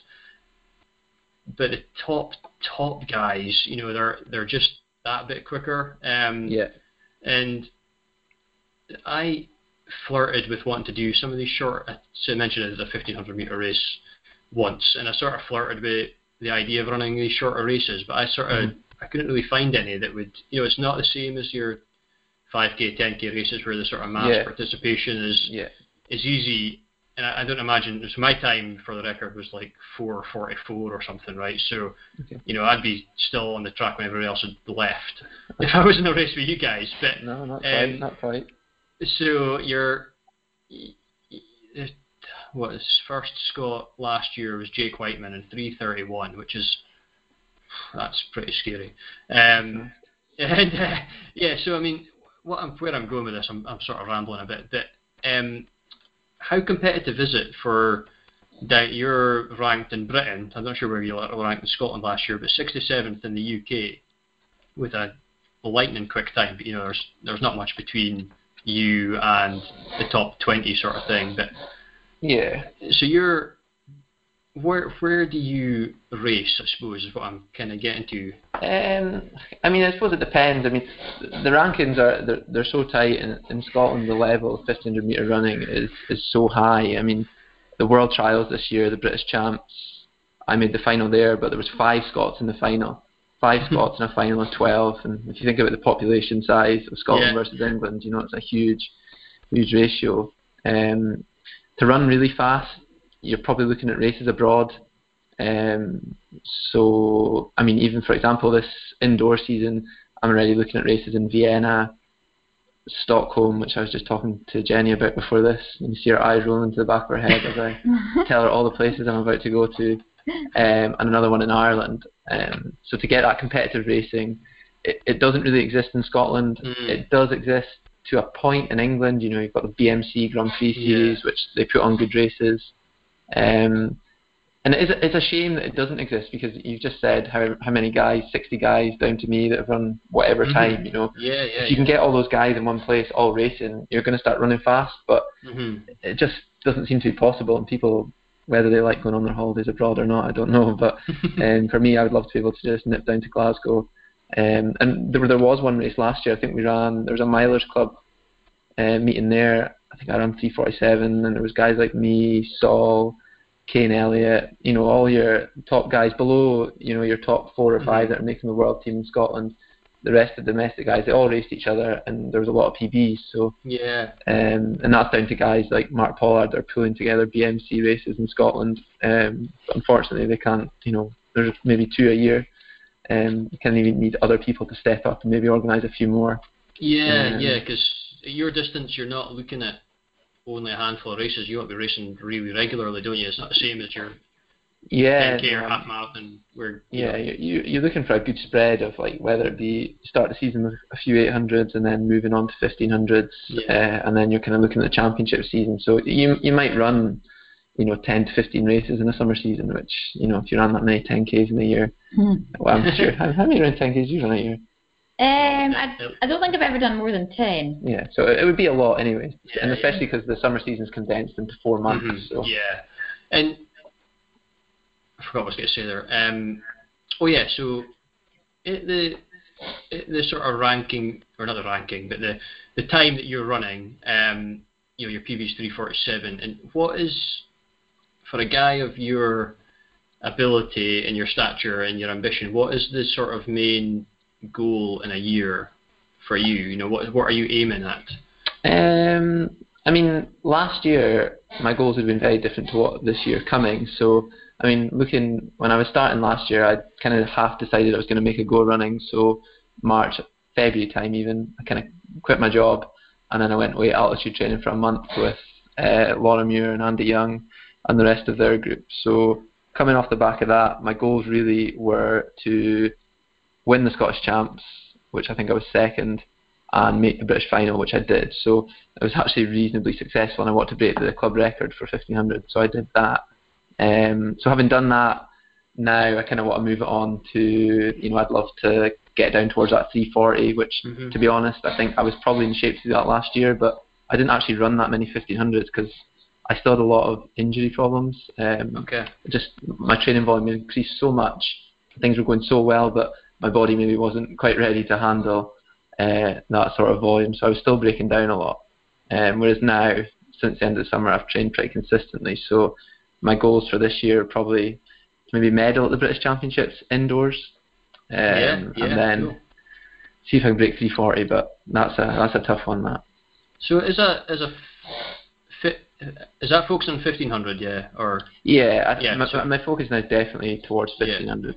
So as a 1500 runner, um, are those things sort of just seen as like stepping stones to try and get to the next level and the next level and next level and just see where it takes you basically or Yeah, I think ultimately everyone's moving up. That's what people say. You're never moving down in distance, you're moving up. So yeah um, I'd like to get my times down to there because, you know, if you're running down to low 340s, you- you've got a chance of running like Commonwealth Games qualifying times. yeah You might pick up the odds, you know, indoor championships. And you've got to set goals like that to just make yourself want to keep going. Um, but I don't know if it's stepping stones to a longer distance. I certainly think I will move up to kind of 5k and maybe I can run a bit faster there. But um, so I, did, I, did, I didn't mean stepping stones to a longer distance. Sorry I meant stepping Oh, stones to the next stage of competition. So you're you're talking about last year you wanted to get to the final of the British champs. This year you would hope to get aim at medaling. And then if you get down to sort of 340 you're then more competitive with the top guys in some races that's kind of what I mean so you and then you mentioned yeah, yeah, yeah, Games no, you're right, and it, yeah, Yeah. it is stepping stones. Um, and I did the same process over 800. You know, I got faster and faster, and then I kind of got to a level. I think I ran about 150, and I just I couldn't get any faster because I wasn't Mhm. fast enough. So then, you know, and I achieved everything I probably could have at that distance. So at 1500, I see myself, yeah, set those targets. You know, British Champs final next year. It might be a medal. Mhm. The year after that, um, maybe it'll be retirement if I run fast enough. Maybe decide that'll be enough, but. yeah. Um, no, I've definitely got I've got my own goals in my head, which I think, you know, your kind of lifetime goals, which I would like to achieve, and Mhm. um, I think once you've hit them, then maybe you'll feel satisfied, or maybe you'll just set more. I don't know. Yeah. So what's the um, what is the um, the route to getting things like a Scotland vest or a GB vest? Because I, mean, I know like as a distance runner, there are lots of different ways you can get, you know, Scotland vest. But if you're just in the track, I suppose there may be less opportunity, is there? Yeah, I mean, on the track, it, it's pretty limited. I mean, you're looking at maybe Commonwealth Games, which is only Mhm. one every four years. hmm There's normally a couple of internationals a year. Um, normally one at Loughborough, and they've just brought one at Manchester. Okay. um, but they're just they're not like massive international matches, and it's like one person per event. Okay. Um, and, and I've, to, I still to this day never ran one, although I've been asked to run at Loughborough a couple of times. It's just never really worked out. Um, so I don't on the road. It's you know people are always thinking, oh, I want to get a Scotland vest because there's quite a lot of well, there used to be a lot of opportunities. I think they've cut them right down. Um, when you're on the track, I I don't think you think about it as much because it's just No. that you know it's four years. If you're good enough to make the Commonwealth Games, you're going to know about it and you're going to be aiming for that. And if Mhm. you're not, then you're probably just setting your own goals to keep yourself going. And then British vests, they're really hard to come by, I suppose, Yeah, especially as you get older. Um, you're looking at then going to your your British Championships, your World Trials, Olympic Trials. If you finish top three there, you're going to have a chance. But Yeah. then on top of that, you need to be running qualification times, and you know, for a lot of people there, be out of reach. Um, and especially in the 1500 now, you know, in that final, the the final I made this year, like even if I'd finished in the top three, I had no chance of running that qualifying time last year, um, and probably about half the field had no chance of running that time. Yeah. Um, whereas Have they- the top, Have they pushed the qualifying time up, given how good the top three or four guys are? yeah, I think it's more in line with the IAAF. They've changed their Oh, qualification okay. standards, um, and the Olympic standards are getting harder. hmm Um, it, when you're at indoor championships, the, the qualification standards are a bit softer. Um, so, say for example, for the world indoors, the standard's 340. So that seems, you know, not easy because it definitely isn't, but it's definitely Yeah. more achievable. Yeah. Um, whereas if you look at outdoors, you're looking at running like 334 for 1500. Now, that I'm not too that that's the standard. It's, it's around that area. Now, if you're thinking about probably guys all time in Scotland, I have no idea, but it's probably Yeah. about three or four guys, um, which Yeah. probably also happen to be running at this moment. But Yeah. Um, yeah. Wow. yeah, I, I didn't. I didn't imagine it'd be quite as quick as that. That is yeah, it's it's, it's seriously fast. Yeah, yeah, yeah, yeah. Cool. All right. Well, yeah. Okay. Thanks for for that detail. I mean, that's really cool. One other thing, maybe. Sorry, Jenny, you're not getting much of a, a look in at the moment. But one one other thing I was going to ask you, since we're just on the topic of how different 1500 is, is Yeah. uh, do you mind sharing sort of what your training's like in terms of you don't have to give away any secrets, but um, a sort of a standard week or two weeks or something. What sort of sessions are in there? Yeah, I mean, I what no sort of distance do you cover? You know, what, what's your weekly Yeah, mileage, I mean- your longest run, and that sort of thing. On a on a weekly basis. It'll be like anywhere between 60 to 65 miles a week, and I'd probably just sit about that figure. I've kind of experimented with more, and I break down, and if I do less, I maybe just feel a bit flat. So Mm-hmm. I kind of stay in that range, and we work on like a two-week cycle. Okay. So I'll run 13 days and then have one day off. And we're just looking to cover, you know, all the different bases as such. So maybe over a two week block, I might do one 5k session, one 1500 session, and then one 800 session. Um, and normally the two big days, I'll have two big days a week of a, a Monday and a Saturday. So they'll be my two kind of hard session days. Yeah. And then on a Wednesday, I normally do maybe a long kind of steady run. So it'll be anywhere from an hour to an hour and a half, probably averaging 540 ish. Um, and then on a Thursday, I just do like a ticking over session. So I'll do like a short tempo one week, and then the next week I'll maybe do some short speed work. So maybe like 10 by 200, um, just to keep my legs ticking over and that's kind of a rough week. I mean, it, it depends what kind of stage of year we're at. If Yeah, yeah. I was getting ready for a championship, maybe I'll run a few more 800 meter sessions, or we do stuff like cut downs. So, you know, you start at a certain pace and you just work the pace down, and you try and replicate um, maybe the end of a race where you've Yeah, got to yeah. kick hard under fatigue. hmm Um, Yeah.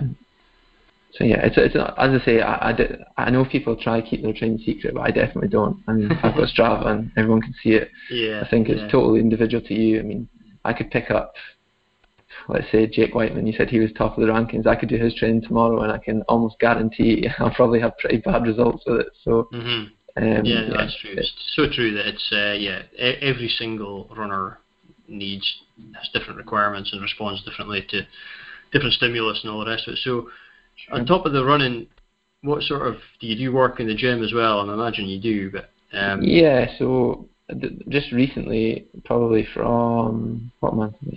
From about September. Um, I started to work with a strength conditioning coach uh, up north, a guy called Kenny McLean. So he sends me through a program. It comes through two days a week, and it's it's all pretty functional stuff. There's no like heavy lifting. It's just Mhm. you know maybe starts with like range of movement work. So uh, a lot of stretching, a lot of mobility, and then just a lot of core. Um, maybe some squats, but never with a bar. Just always with like a kettlebell or even just body weight.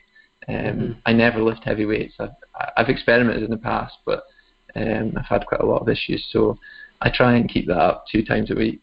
Um, when I get to racing, sometimes I pull that back because Yeah.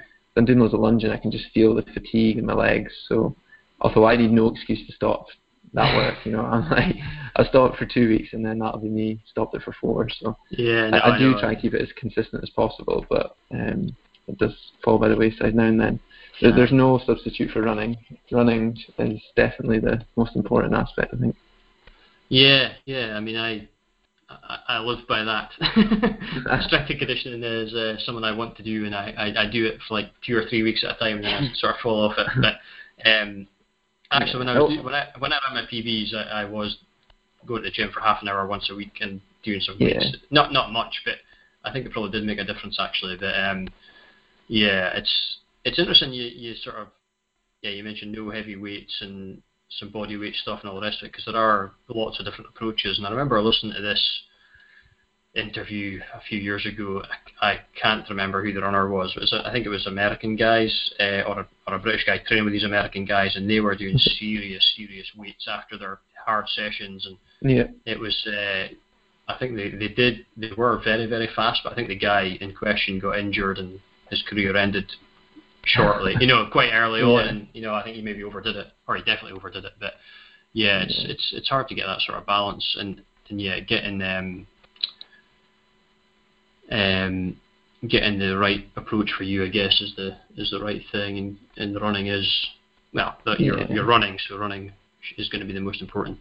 Yeah, I think the golden rule for weights is just to incorporate enough to so you feel like it's making a difference, but Mhm. never sacrifice your running. You know, if you Mhm. if you have a quality session on a Tuesday and you're going into the gym on a Monday and doing heavy weights and that's leaving you fatigued for your session, then the weights aren't really doing their job. You know, they, they should really be there just to allow you to do the stuff that's going to make a difference, and that's the running. You know, it's a preventative measure. It makes you a bit stronger, but Yeah. they're not going to. Well, in my opinion, I should put a disclaimer. they're they're not going to make you run faster.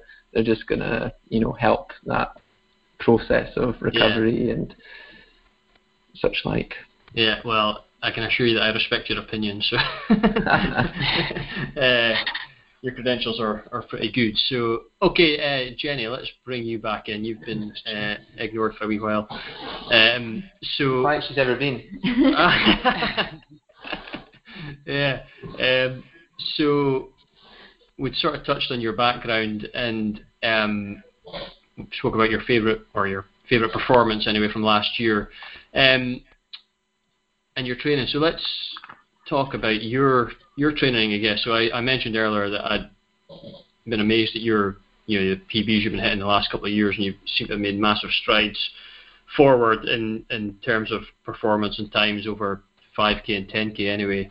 Um, what would you say, if anything, do you think has made that difference, and, and how are you training and that sort of thing now?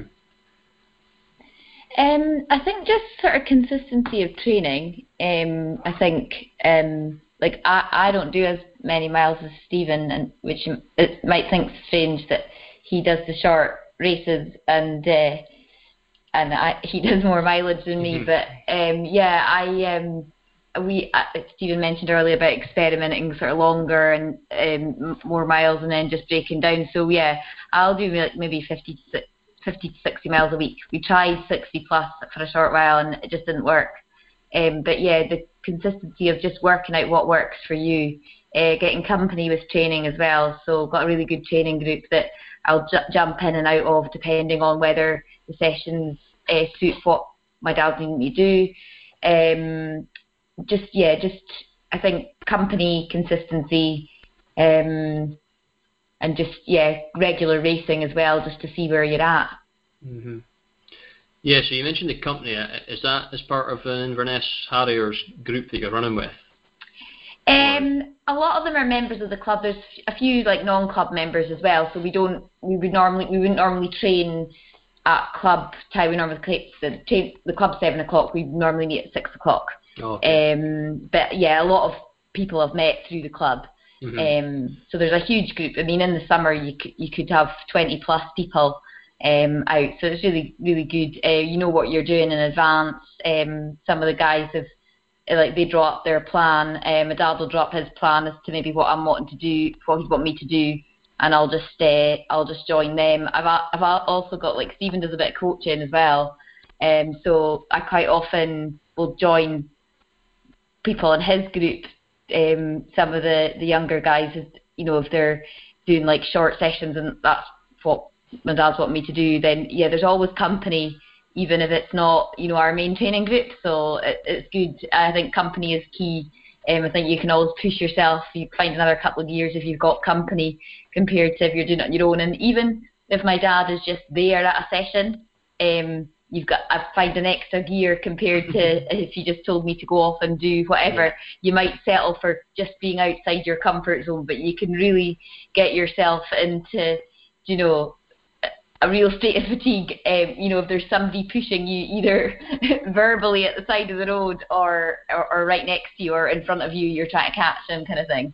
Yeah, yeah, absolutely. I've I've only recently started trying to do that myself, running with other people, because I just normally run it sort of really early in the morning and that sort of thing when there's nobody else about. That, um, yeah, I'm trying to do that a bit more with guys in my club, and yeah, I can. I had session Monday night when I was chasing a guy who was faster than me, and I, you know, I would have slowed down a lot more if he wasn't there, you know. So definitely uh, go for that approach. And uh, and you mentioned your your dad. Does he come out on the bike with you and, and that sort of thing, or? Yeah, so well, I think he's a fair weather cyclist. So in the summer he'll be out on the bike. Yeah.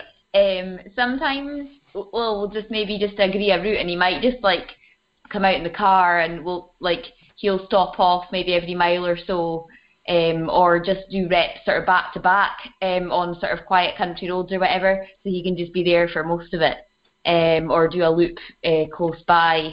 So yeah, he he's there. I'd say probably well certainly about 95% of the the the rep sessions I do, and he's out there for a few of the runs as well. So just likes to keep an eye on how things are going without you know.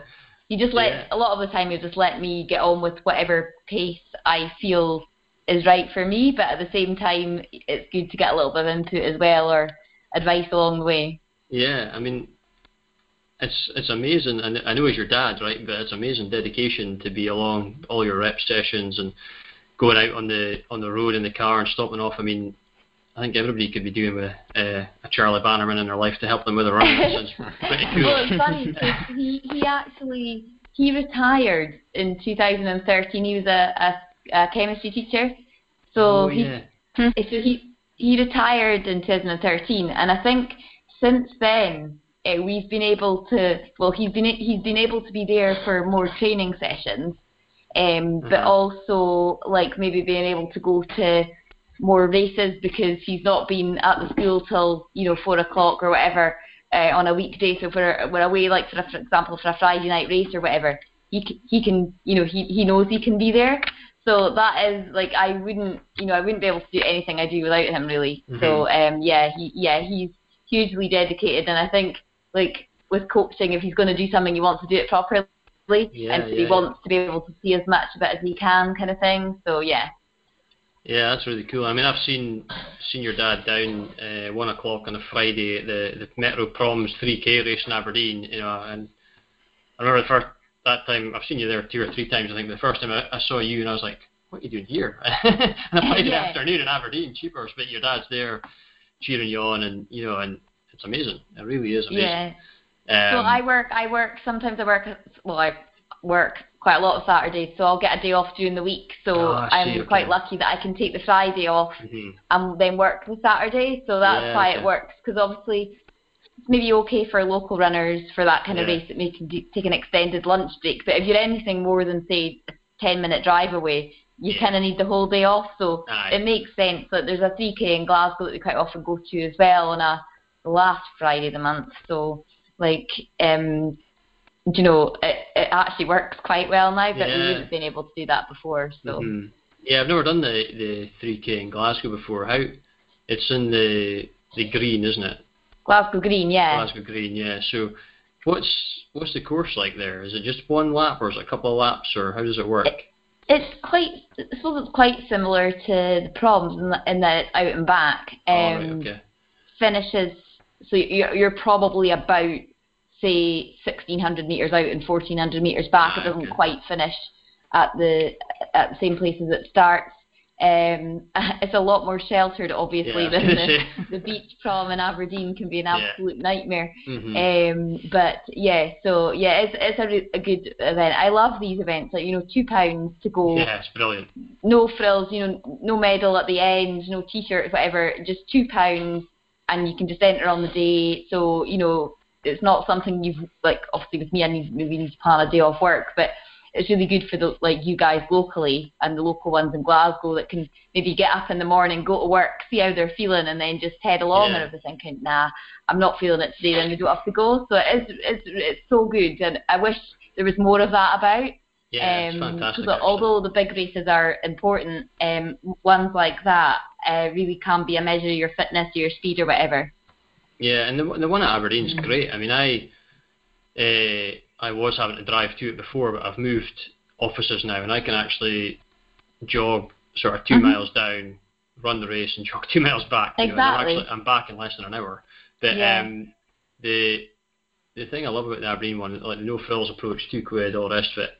But you still, you know, when I first went, I thought it was going to be one of these sort of proper club races where it's you know just all vests and Yeah. uh, and it is a bit like that up the sort of front end, and it's pretty cool. You recognise all the guys you're racing against and everything, but you got I don't know what the what the slowest time is, but it's you know there are guys of all abilities running that 3k at lunchtime. And I think it's it's also a really good way to get folk out and doing something, you know, doing some exercise and just starting out. 'cause it's not a long distance, so it's uh, it's really cool. I love. I I really really like it. It's on this Friday. Are you coming? Yeah. Are you? Yeah, I'm going.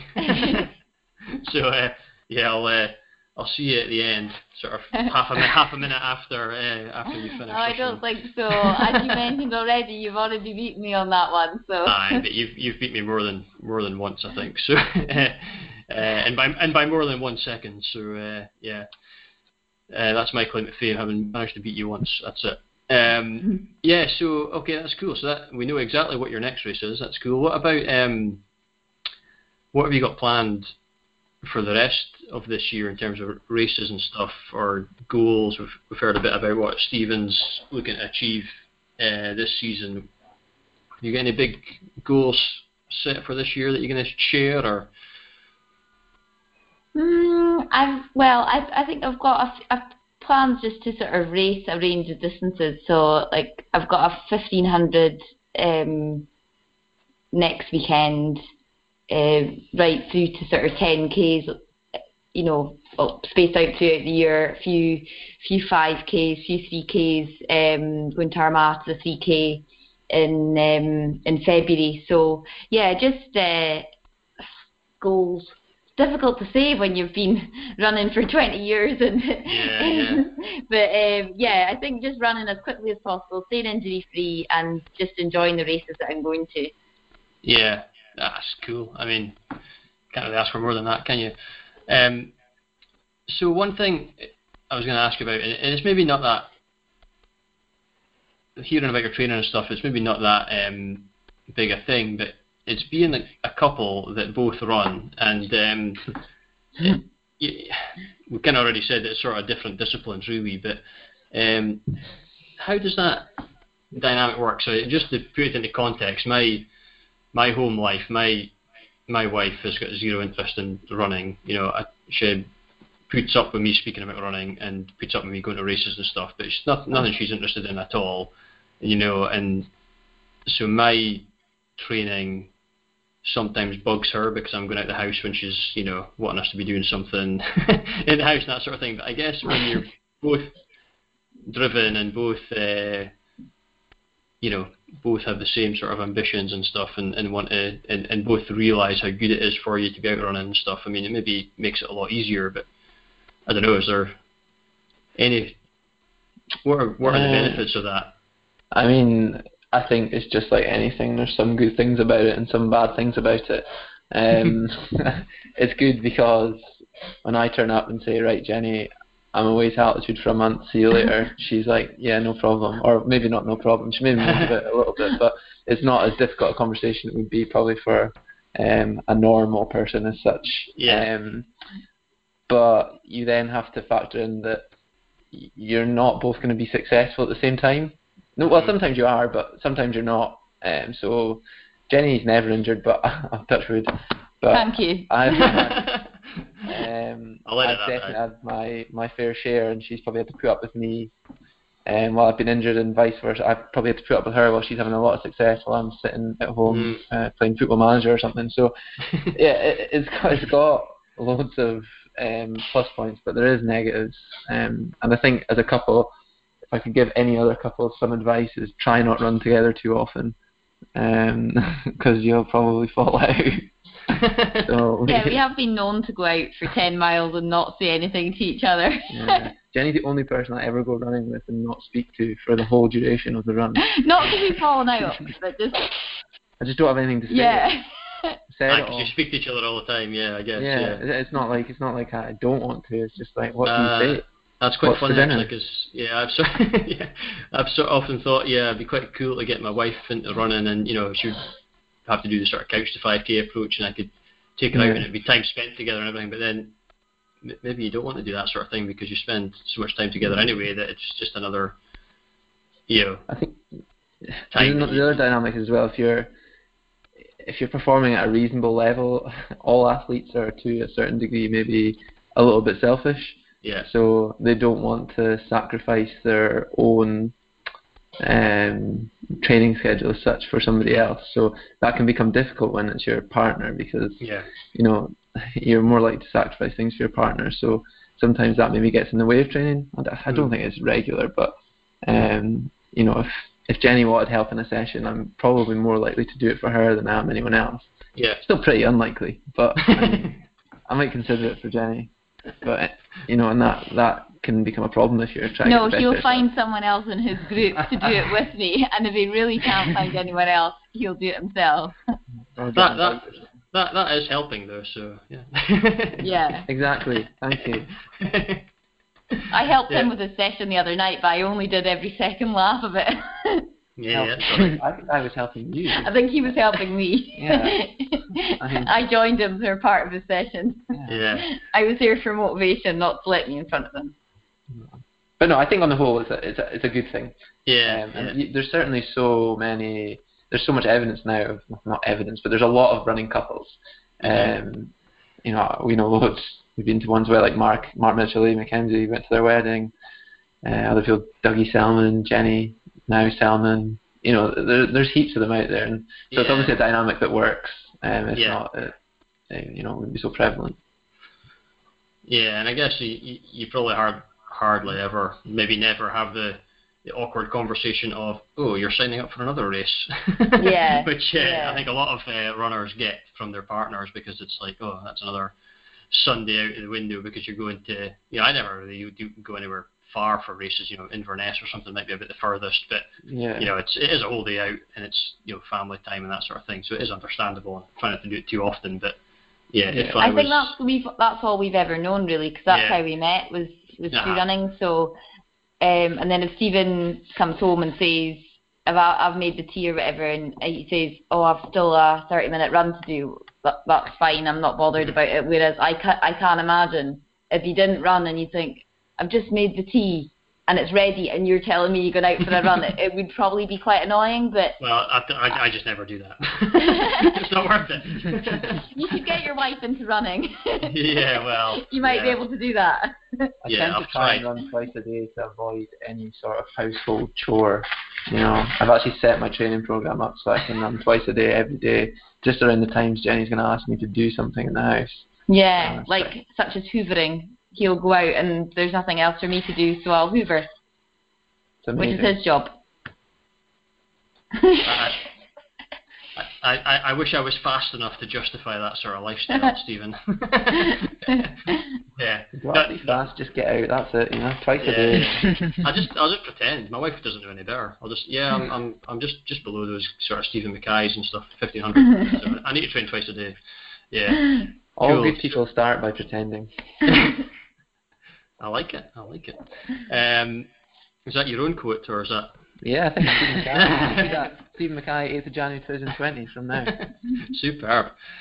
Right, so um, there's one other thing. I'm going to let you go soon because I've, I've taken up quite a lot of your time. Um, we like to talk on the podcast about how running has saved my life or saved your life. Um, a sort of running theme that um, we have quotes and stuff from uh, runners about how running has saved them from various life situations, things like you know addictions or abusive homes or obesity, you know, just anything. But I mean, I don't know how relevant it is for you guys, or if it is continually saving your life. I mean, obviously you guys will know the benefits of running, and that's you know one of the reasons you'll have been doing it for so long. But uh, I don't know if you've got any thoughts on that side of things.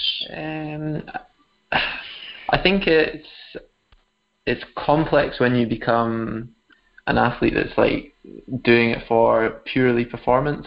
Mm-hmm. Your relationship with it becomes totally different, you know, because you're, you're trying to achieve something. Um, but certainly when I started running, you know, mentally it was so good for me. You know, at a time I was like injured. You know, I was always down. It was just getting out, fresh air. You know, it, you know, it changes a person, and running has definitely shaped me as a person because I've got that structure. Um, which I can then put into like my everyday life. You know, I'm accountable for my own training, so I can be accountable for other things. Um, but when I'm thinking about my training currently, um, it's just running. You know, I'm not really doing it because I do enjoy it, and when when I stop competing, I'll still go out running, but I'm not stepping out the door every day and thinking, "Wow, this is brilliant." I'm just thinking, right, let's get this day done. Let's, you know, I've got this to do today. Um, but you know, I, I can certainly see how beneficial it could be for people. Um, you know, if you look at parkrun, for example, you've got like Inverness. You go down to Bught Park or Whin Park if it's on there. You've got maybe hundreds, 200 people turning up. You know, all from different backgrounds, all doing it for a different reason. So, running can have amazing impact. I think on people who you know either want to get fit or you know are struggling with things mentally. Um, and yeah, parkrun's definitely something that I think is a good thing. Mm-hmm. Um, Yeah, I think it, it parkrun will parkruns produce a lot of people like to who yeah, they they've just started parkrun because they want to start running, and then all of a sudden they're running in a club vest. They're doing a 10k, a half marathon, marathon, maybe even gone on the track. You know, they've met people that have encouraged them to come down to a running club um, and do, uh, you know, problem 3k. You know, that's probably a prime example. Probably start off at a park run, then they do a 3k, then they realise they're signing up for your Baker Hughes 10k or whatever. Um, so I think from um, like an athletic side of things, I think parkrun's great. But also like park run, you know, half past nine on a Saturday morning, you can have done your parkrun and be home by before maybe people wouldn't even have got got up for the day because they're thinking I'm just going to have a long lie at Saturday.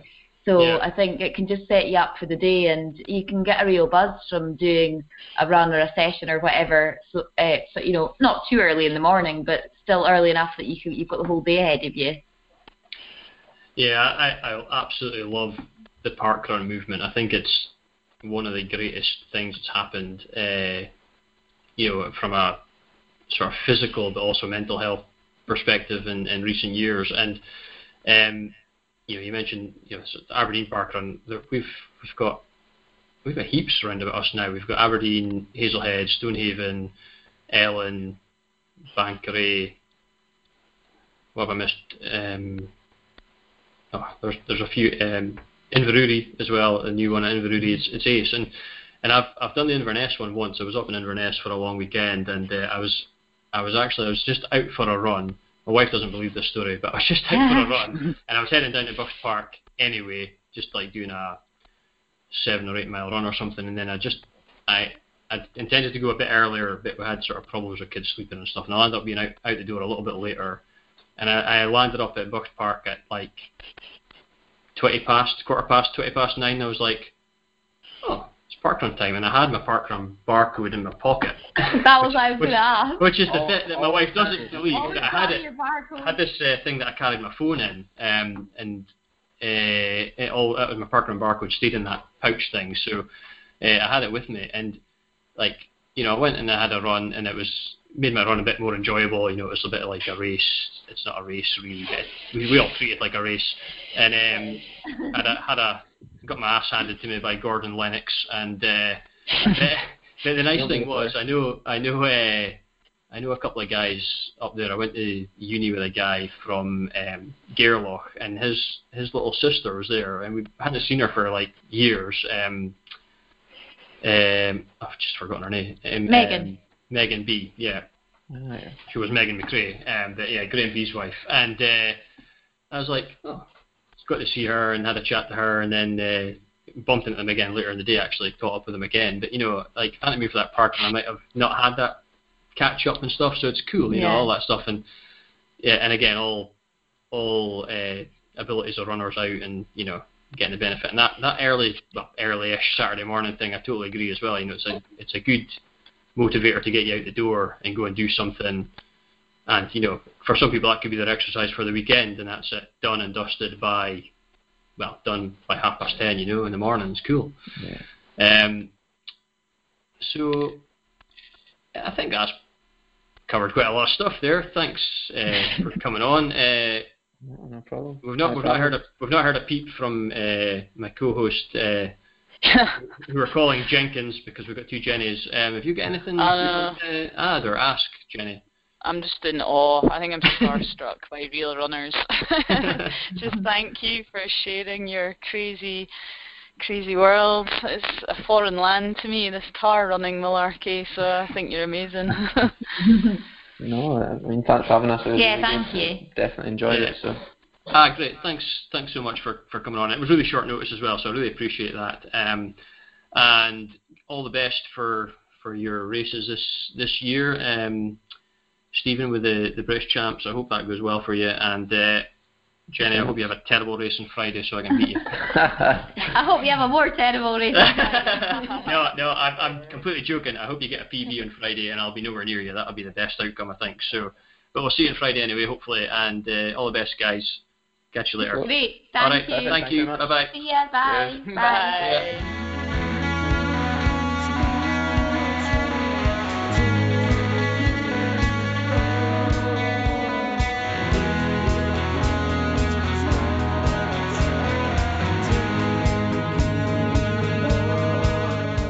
So you weren't getting a word on edgeways there at all, Jenny. But um, Ah, I was just in awe, like actually in awe. I'm like, oh my god, it's like actual real, real runners. yeah, I mean it is. It's it, it is real runners, and uh, you know that those guys are sort of just just below the elite level. You know, um, there's not there's not much between. You know, it wouldn't take an awful lot for Stephen to to be up with those guys who are phenomenal. You know, um, a couple of good good years, and you never know how fast Mhm. they could get. And Jenny, I mean, she's won Scottish medals and Scottish champs in the past. You know, she's Amazing. her.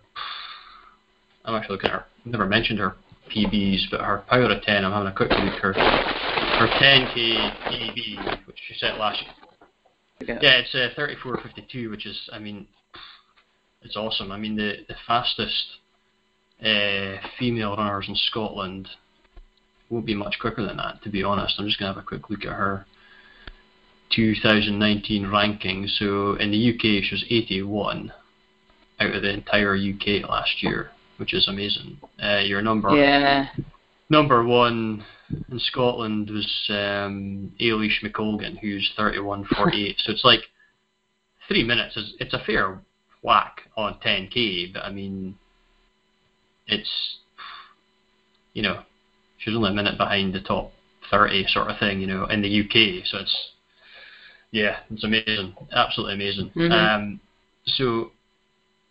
I think we'll maybe just leave it there and move on with um, the rest of the podcast. Yeah. Sort of probably not much else to say other than those guys are amazing and uh, and appreciate them, really appreciate them coming on. So this is almost like season two or something of the podcast. We've got a heap of new features we want to Yeah. to go into. So what we're going to do, um, I'll just quickly rattle through what those features are. So we're going to have, we're intending to have a theme on each podcast, uh, each episode, sorry, and um, we'll just talk a bit about that. Um, we have a new one called Ask the Coach. So as we've alluded to before, I'm a running coach and so people can post their questions on Facebook to uh, facebook.com slash explore running or you can email me or message the Facebook page uh, with any question at all you've got about running. I'll do my best to give my answer with my running coach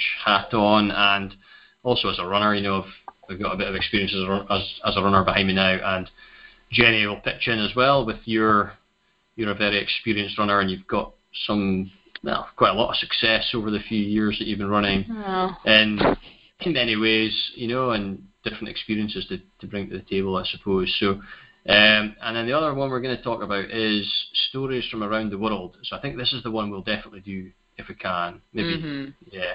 Um, Mhm. So we've got. Um, I had a quick look at the the statistics of the podcast the other week, and I noticed that we've got a remarkable number of people from different countries who've listened or do listen to the podcast. So I thought, you know what, we'll we'll try and pick one of those countries each episode and find something interesting running wise from that country. So um, I think what we'll do, if this is all right, Jenny, we'll do quickly do the the theme, Mhm. um, and we'll do the running story, and we'll leave everything else out for next time. Ask a coach question can be saved for next time. I've got another couple of ask a coach questions sent to me, so we've got them a couple saved up.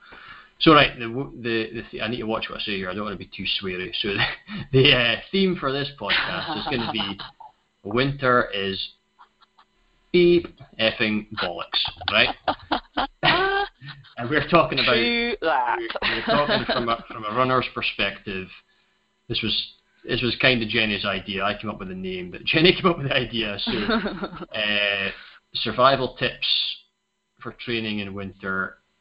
Primarily, Yeah. we're in the northeast of Scotland, uh, Jenny and I. So, um, Jenny, you go first. Let's just have a couple of things. We'll keep it quite short. We're going to have like to top 10 survive 10 the dark. Yeah. So I was thinking about it quite a bit, eh, and it is. It's just like I just find it so hard to motivate myself because it's it's just dark all the time. It's cold. Just don't want to go out at all, and uh, I've spent a lot of my time. Uh, procrastinating, so I will talk myself into a run in the morning and think, yeah, I'm going to do it. I'll do it when I get up, and then I get up, and then I'm going to do it when I get home from work, and then I'm going to do it after my tea, and then I'm going to do it, you know, later, and then that's it. I'm not doing it. So how have I managed to get over it? Well, uh, two things that have worked for me this year, which have actually kind of worked a little bit. It's still been really hard and quite miserable, but uh, company. I've Mhm. like just basically been begging people, like literally have been begging people. Um, the the inch chill runners are really quite good at um, doing social runs, and I've literally been harassing like all of them. Of like, are you going out this weekend? Can I come? Um, and that's been really good. So just getting out into some trails, exploring some new places. Um, my friend Corey's taken me out, and we've done some weird stuff and gone over some bogs and had some experiences, and that's been really nice. And it's kind of taken the edge off of not running during the week when I can't be bothered and I'm too tired. Like getting out during the weekend and it's daylight has really been Yeah. quite good. So I think that's really important. Is find find the light find the light if you can, and if you can get out just once in a week and see some sunshine, that really helps. And the other one is training, having a decent training plan that's not impossible. So instead of doing big miles, um, you know, mine's been toned down and it's been, you know, a four mile run during the week instead of Yeah. having to go and crank out a 10k, and that's made is is way easier. Like if it's really really crappy weather, going and just doing a four mile run sounds more manageable. And actually, once you get out, you find you know you're Ah. you're all right. Yeah, It's warmer a than you more. thought. yeah, once you get going, so that that's a really good point actually. So it's so if you've got a training plan, that is good, but it can also be what's the word I'm looking for? It can also be oh man, my brain's just died. on. Difficult to achieve. Yeah, so it's yeah, it it's quite like oh man, I've got to do an eight mile run on a Tuesday or something like that, whatever it is. yeah. So you'll end up binning it. But Aye. instead of binning it, yeah, it's better to run a four mile run than it is to do a no miles at all. You know? Yeah. Um, Yeah. And you might go, oh well, I've not achieved my training plan for the week. But if you think, what would I have done if I'd done Exactly. no run that day instead of the the two or 3 four Mhm. mile runs? You know, and it's all okay, you're not going to get, you're not going to hit PBs running that sort of thing, but it's all about maintenance. Uh, you know, there aren't many races that we'll be doing, especially fast times and stuff through the winter. Um, for for a lot of us. And if you can just get out and keep keep running, it, it's even as simple as you're burning some calories. So instead of eating your body weight and crap like we all do through December, or I do anyway, um, at least you burnt some of that off if you've been out for any any sort of run. Um, yeah. And, and that means when you come to January, you're not carrying too much excess weight, and it's a bit easier to to shed it again, and that sort of thing. So yeah, I mean that's something I, I can't remember which of my I've had three different coaches over the years. One of my coaches sort of said that to me, you know, if you get out and, and if you're short of time, you know, you've got supposed to have a training session and yeah, because of the lack of daylight or or whatever, this goes for all any time of the year, but if you've got a lack of time because you're busy even, um, instead of doing a session, just going out and doing like or whatever the session was, you just go out and do like one mile Mm-hmm. one mile easy warm up do three miles sort of tempo and then one mile easy cool down, and you're done and dusted. You know, for me, that's like you know, those five miles will be done and dusted in well 35 minutes or 40 minutes or something, depending how slow the the two easy miles are. But that's a lot easier to swallow than going, oh man, I've got a speed session to do that's blowing a bloody gale or you know, it's Mhm. hailstoning out there, and you know, you can even do that sort of thing you jump on a treadmill. I've I've done a more Yeah. treadmill runs than, than I normally do, and I think Yeah, or do some strength and conditioning. You know, it Yeah. doesn't need to be a run. does, yeah, exactly. Just Just, do something. So for for me, for me, um, are sort of two things I was thinking of with this, and, and the lack of daylight is is the main one. Well, no, that's not the main one. The Light of daylight is the first one, and if you get yourself a head torch, you know you can get head torches that are not Yeah. that expensive. I've I've got a ridiculously powerful head torch. It's like a thousand lumens or something. There's a little flashing red light in the back and everything. And Oh, and yeah. that they're is that is like an absolute godsend for me because I I in previous years I've worked through in like Westhill five days a week and I would run round Westhill in the morning before work. You don't need a head torch for that 'cause there's street lights, but um, I'm not I'm quite often working from home and so if I'm going to go out in the morning, you know, it's not daylight till after eight o'clock for a lot of for like two months or something. And if you want to go out in the morning, you need I need a head torch because I'm in the country, and so um, that that allows me to go out, whether it's whether it's that four mile run or whether it's a ten mile run or whatever it is, um, or you know if I was marathon training through the winter, which I'm thankfully not, but if I was, twenty mile runs in dark would be possible because of a head torch, you know. But the other the other thing is the weather. I mean that for me, I've I've been much more of a pussy this year when it's came to the weather. Um, like, and I think it stems from the it stems from the fact that um, I entered the winter months not as fit as I've done before because I had, you know, those things I spoke about before in terms of my my training not through the summer not being as good as it would have been otherwise. Plus, the training I did do was for the Mormond Hill 12 hour run, so speed and tempo work and all that sort of stuff is really like hard work for me two months ago when I was starting to try and come back, and that was just when the winter started to really be crap. You know, I'm like, "Ugh, go and do track reps in this weather. You know, there's a few times I stepped onto the track in, in Aberdeen and just went, I'm not doing this. Walked back inside and went and did did something similar on the treadmill, which you know I would never have done the previous year. But but also the ice has meant forced me inside as well. And, and treadmill, not everyone has access to a treadmill, but be having access to a treadmill is pretty handy actually. And I don't really like treadmills if I'm being completely honest, but I'd rather do most of the time. I'd rather do a run on the treadmill and not do a run at all. Um, yeah. just because psychologically I like you know I I I start to beat myself up a little bit if I've not done my training or if I've missed a few days or whatever. So yeah, that's uh, that's a couple of tips: access to a treadmill and a decent head torch. And the other the other thing, No, that's good. just just your your clothing as well. Um, Yeah, Having- gloves. Decent having gloves. stuff that keeps you cozy because you, you, sometimes if you're doing an easy run in particular, uh, you're not going to get heat up. You know, so you have your leg, Aye. have your leggings on, have your hat, have your gloves, have a few layers on the Mhm. top half as well, and you know if you have to take someone off, that's much better than being freezing. Uh, oh, cold. totally. So yeah, winter is effing bollocks. Still is. But it's, it's coming. It's coming to an end now.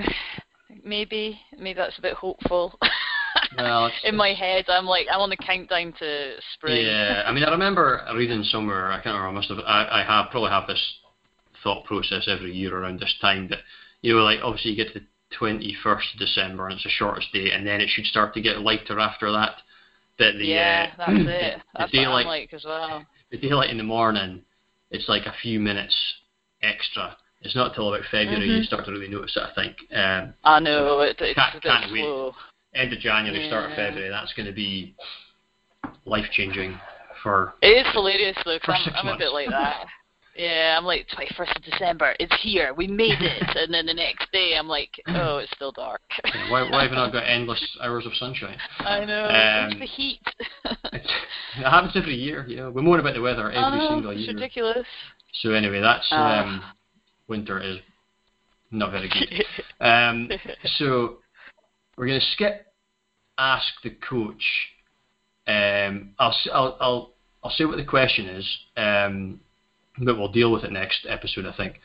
So Anne Murray sent a question in, and it was how to work through screaming muscles and what may be the cause. Is it nutrition? Is it breathing? Is it something else? So I'm not going to get into that because we could probably speak for a while about it. Um, but Yeah. thank you, Anne, and we will deal with that one we'll get time. back to you. Yes, what we, what we are going to go on to, because I do want to deal with a, a, a story from around the world, um, and we um, we're going to focus on China. So yeah, that is right. We have at least one listener from China. Um, if you are listening and you're from China, um, I hope you can understand what I'm saying. Hello there. I don't know how to say anything in Chinese. Do you? we need to learn. I'm trying to learn Gaelic. That's it. Yes, yeah, Chinese is probably harder than Gaelic, I think. Um, I- if I you think are from so. China, hello, and yeah, please do send us a message and let us know. Uh, I'm going to put a link to this story in the show notes. I I was really struggling to find running stories from China, and I can't believe I stumbled across this one because it is it's a cracker. it's amazing. So I apologise if I pronounce his name wrong, but there's a female ultra running champion from China called Yao Mao, Meow, Yao Meow. It's M Y A O, which I think would be Yao, I think M A O would be Mao, but there's an I in there, M I A O. So it's maybe Meow, which sounds like a cat, but apologies if that is a terrible pronunciation. but anyway, the the full article it's a Runner's World article I came across from a couple of years ago, and the the short version of this basically, um, Yao, let's just call her Yao. Yao was, you know, into athletics as a as a young girl in the Chinese state school system. She she made it into the athletics development system, but she never really you know, she never really got to the heights of those shorter distances. She was pretty good, but not to the standard to get her move her up into the sort of elite category. She moved up the distances trying to to find her best distance. And she she ran sort of 18 minutes for 5k, 38 for uh, 10k, and she got a sub three for the marathon, which you know they're all pretty solid times, but they're not going to get you anywhere near the Olympics or anything. But um, so she didn't she didn't uh, cut it at that sort of um, state sponsored athletics development thing any longer, and she she landed up leaving that, and she she had to take up a job in her sister's beauty salon of all places. Uh, but she kept up running because she always thought she she was good at it, you know, in terms of her ability to keep going and that sort of thing. And she moved into ultra running, and basically, I think she's she's amazing, but she's also quite lucky in terms of the timing. So the story goes into heaps of detail about this, but the China had basically um, invested loads of money in, in to ultra races, and they had some state-sponsored ultra races with pretty big prizes in, in there. So what it said at some one point it was like the equivalent of a year's salary for someone from Yao's region of China, and so she'd heard about this and decided she would she would put everything she had into this go into this ultra race and try to get in amongst the prizes and earn some decent money. And I can't. Uh, I'm not looking at the story right now, but for some reason she had to pull out of her first race. She had travelled a good bit too and had spent a lot, well, all of her remaining money getting to it. But um, something happened in that first race. But the second race she went to, she she went on to win it, and she won like this prize, which was equivalent of a year's salary, effectively. And then she just went.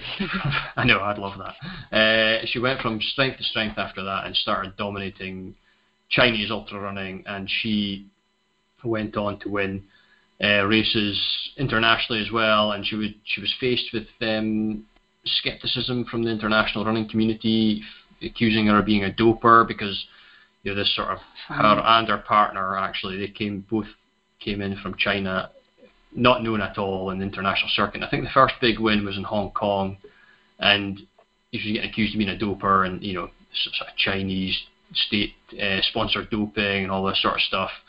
Um, and that sort of managed to go away. I'm not sure, it doesn't really detail how that went away, but that was just what she was facing initially. And then, um, and then when she first entered some other races further afield, um, she wasn't she wasn't managing to, to compete at the same level, you know, in, in Europe and that sort of thing. And she was then being accused of just being a sort of speed merchant and not having all the necessary tools to to to succeed at these proper trail races and, and mountain races. But then, uh, as a la- uh, last year, she um, she went to the CCC, which is the slightly Mhm. shorter version of the UTMB. So for those who don't know the UTMB, it's the Ultra Trail Mont Blanc, which is a hundred mile race round about Mont Blanc. Um, Yeah. the CC, there's a few. It's like a whole week of races, but the CCC is 62 miles. I think it's. I think at least part of it is the same course as a UTMB. Uh, yeah, it's on the same course. Yeah, Yeah, it's and, between between the three villages that begin with a C, hence its name, something like that. I, I did not know that, so there you go. Um, I think that's so, it. Yeah. Yeah, so uh, so yeah, last year she went and she won the race and she took the female record, and I mean absolutely amazing. And, and she went out like she had done in previous races, front running it, and just took the field apart. Everyone expecting her to fall to pieces, but no, she just kept going, kept going, and she absolutely obliterated the record. I don't, I can't remember what the time was, but she she took it apart anyway, and you know, there's a bit of detail about the training she'd put into it, and you know, just meticulous. She'd actually run the full course three times. So it's a 62 miler. Who runs Yeah. 62 mm. miles in training for a 62 mile race? I, I, I don't know, but I mean that's what she was doing.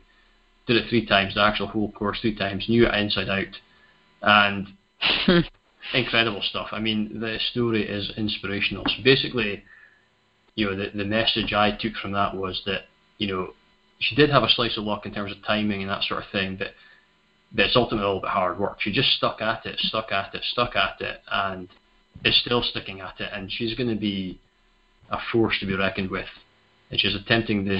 She's going to do the full UTMB this year. It'll be really interesting to see what she gets on Oh yeah. at 100 miles. Brilliant. Um, so yeah, I, I I'm going to try and uh, I'm going to try and contact her and see if we can get her on as a guest because she's amazing. Uh, I, I imagine that's uh, going to be quite difficult to get hold of her. But um, anyone who is listening from China, if you know how to get in touch with uh, ultra runners from China, please please let us know. yeah. so anyway, uh, I'll rambled that whole story myself, Jenny. I mean, you you obviously read about her, and I don't know, have you got anything else to add?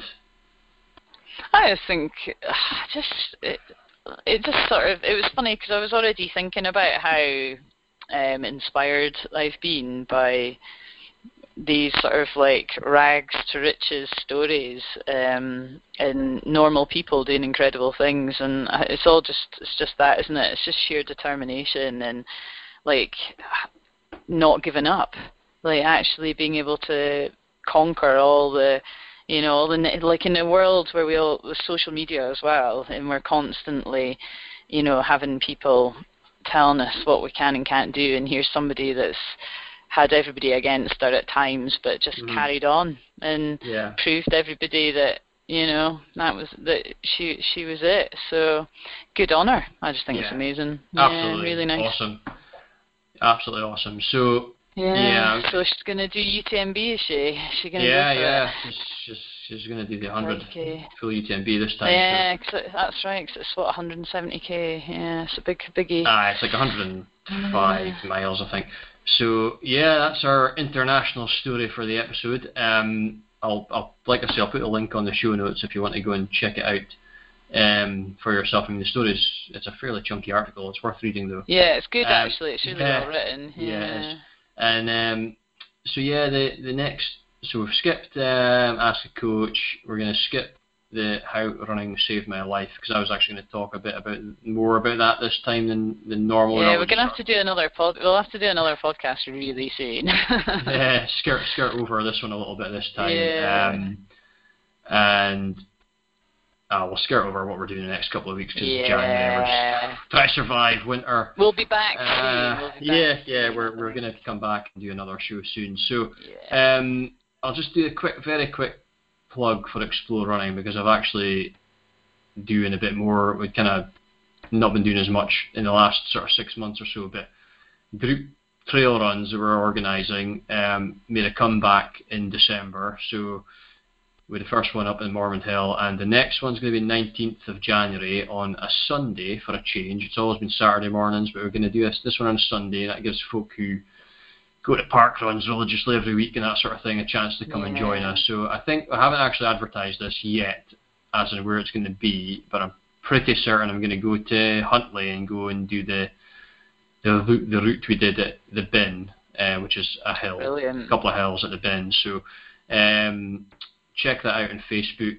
And tomorrow morning, so it's already 20 past 11 on a Wednesday night. Oh, no. But tomorrow morning, I've got starting up a new beginners group in Strichen for those that live locally. Um, that's going to be every every Thursday morning for 12 weeks with the view to taking them along to a park run and do a 5k. So that'll be cool. Oh, Uh, training plans, um, still doing training plans for various runners, and there are a few different options for for different levels of uh, involvement and that sort of thing. So give me a shout if you want some help with your training. And the other big one that we're really hoping to get kick-started this year is maybe put on a race or two or three. I've got some pretty cool ideas that we need to discuss. There's a few of us hopefully going to be involved and uh, put some pretty cool things on, and hopefully we can get it off the ground this year. So watch this space. And if you've Yeah. enjoyed, please go and give us a rating on wherever you listen. Five stars would be good, and hit the subscribe button, and just tell people about the podcast because we're going to be coming back and doing this more regularly again because it's good fun.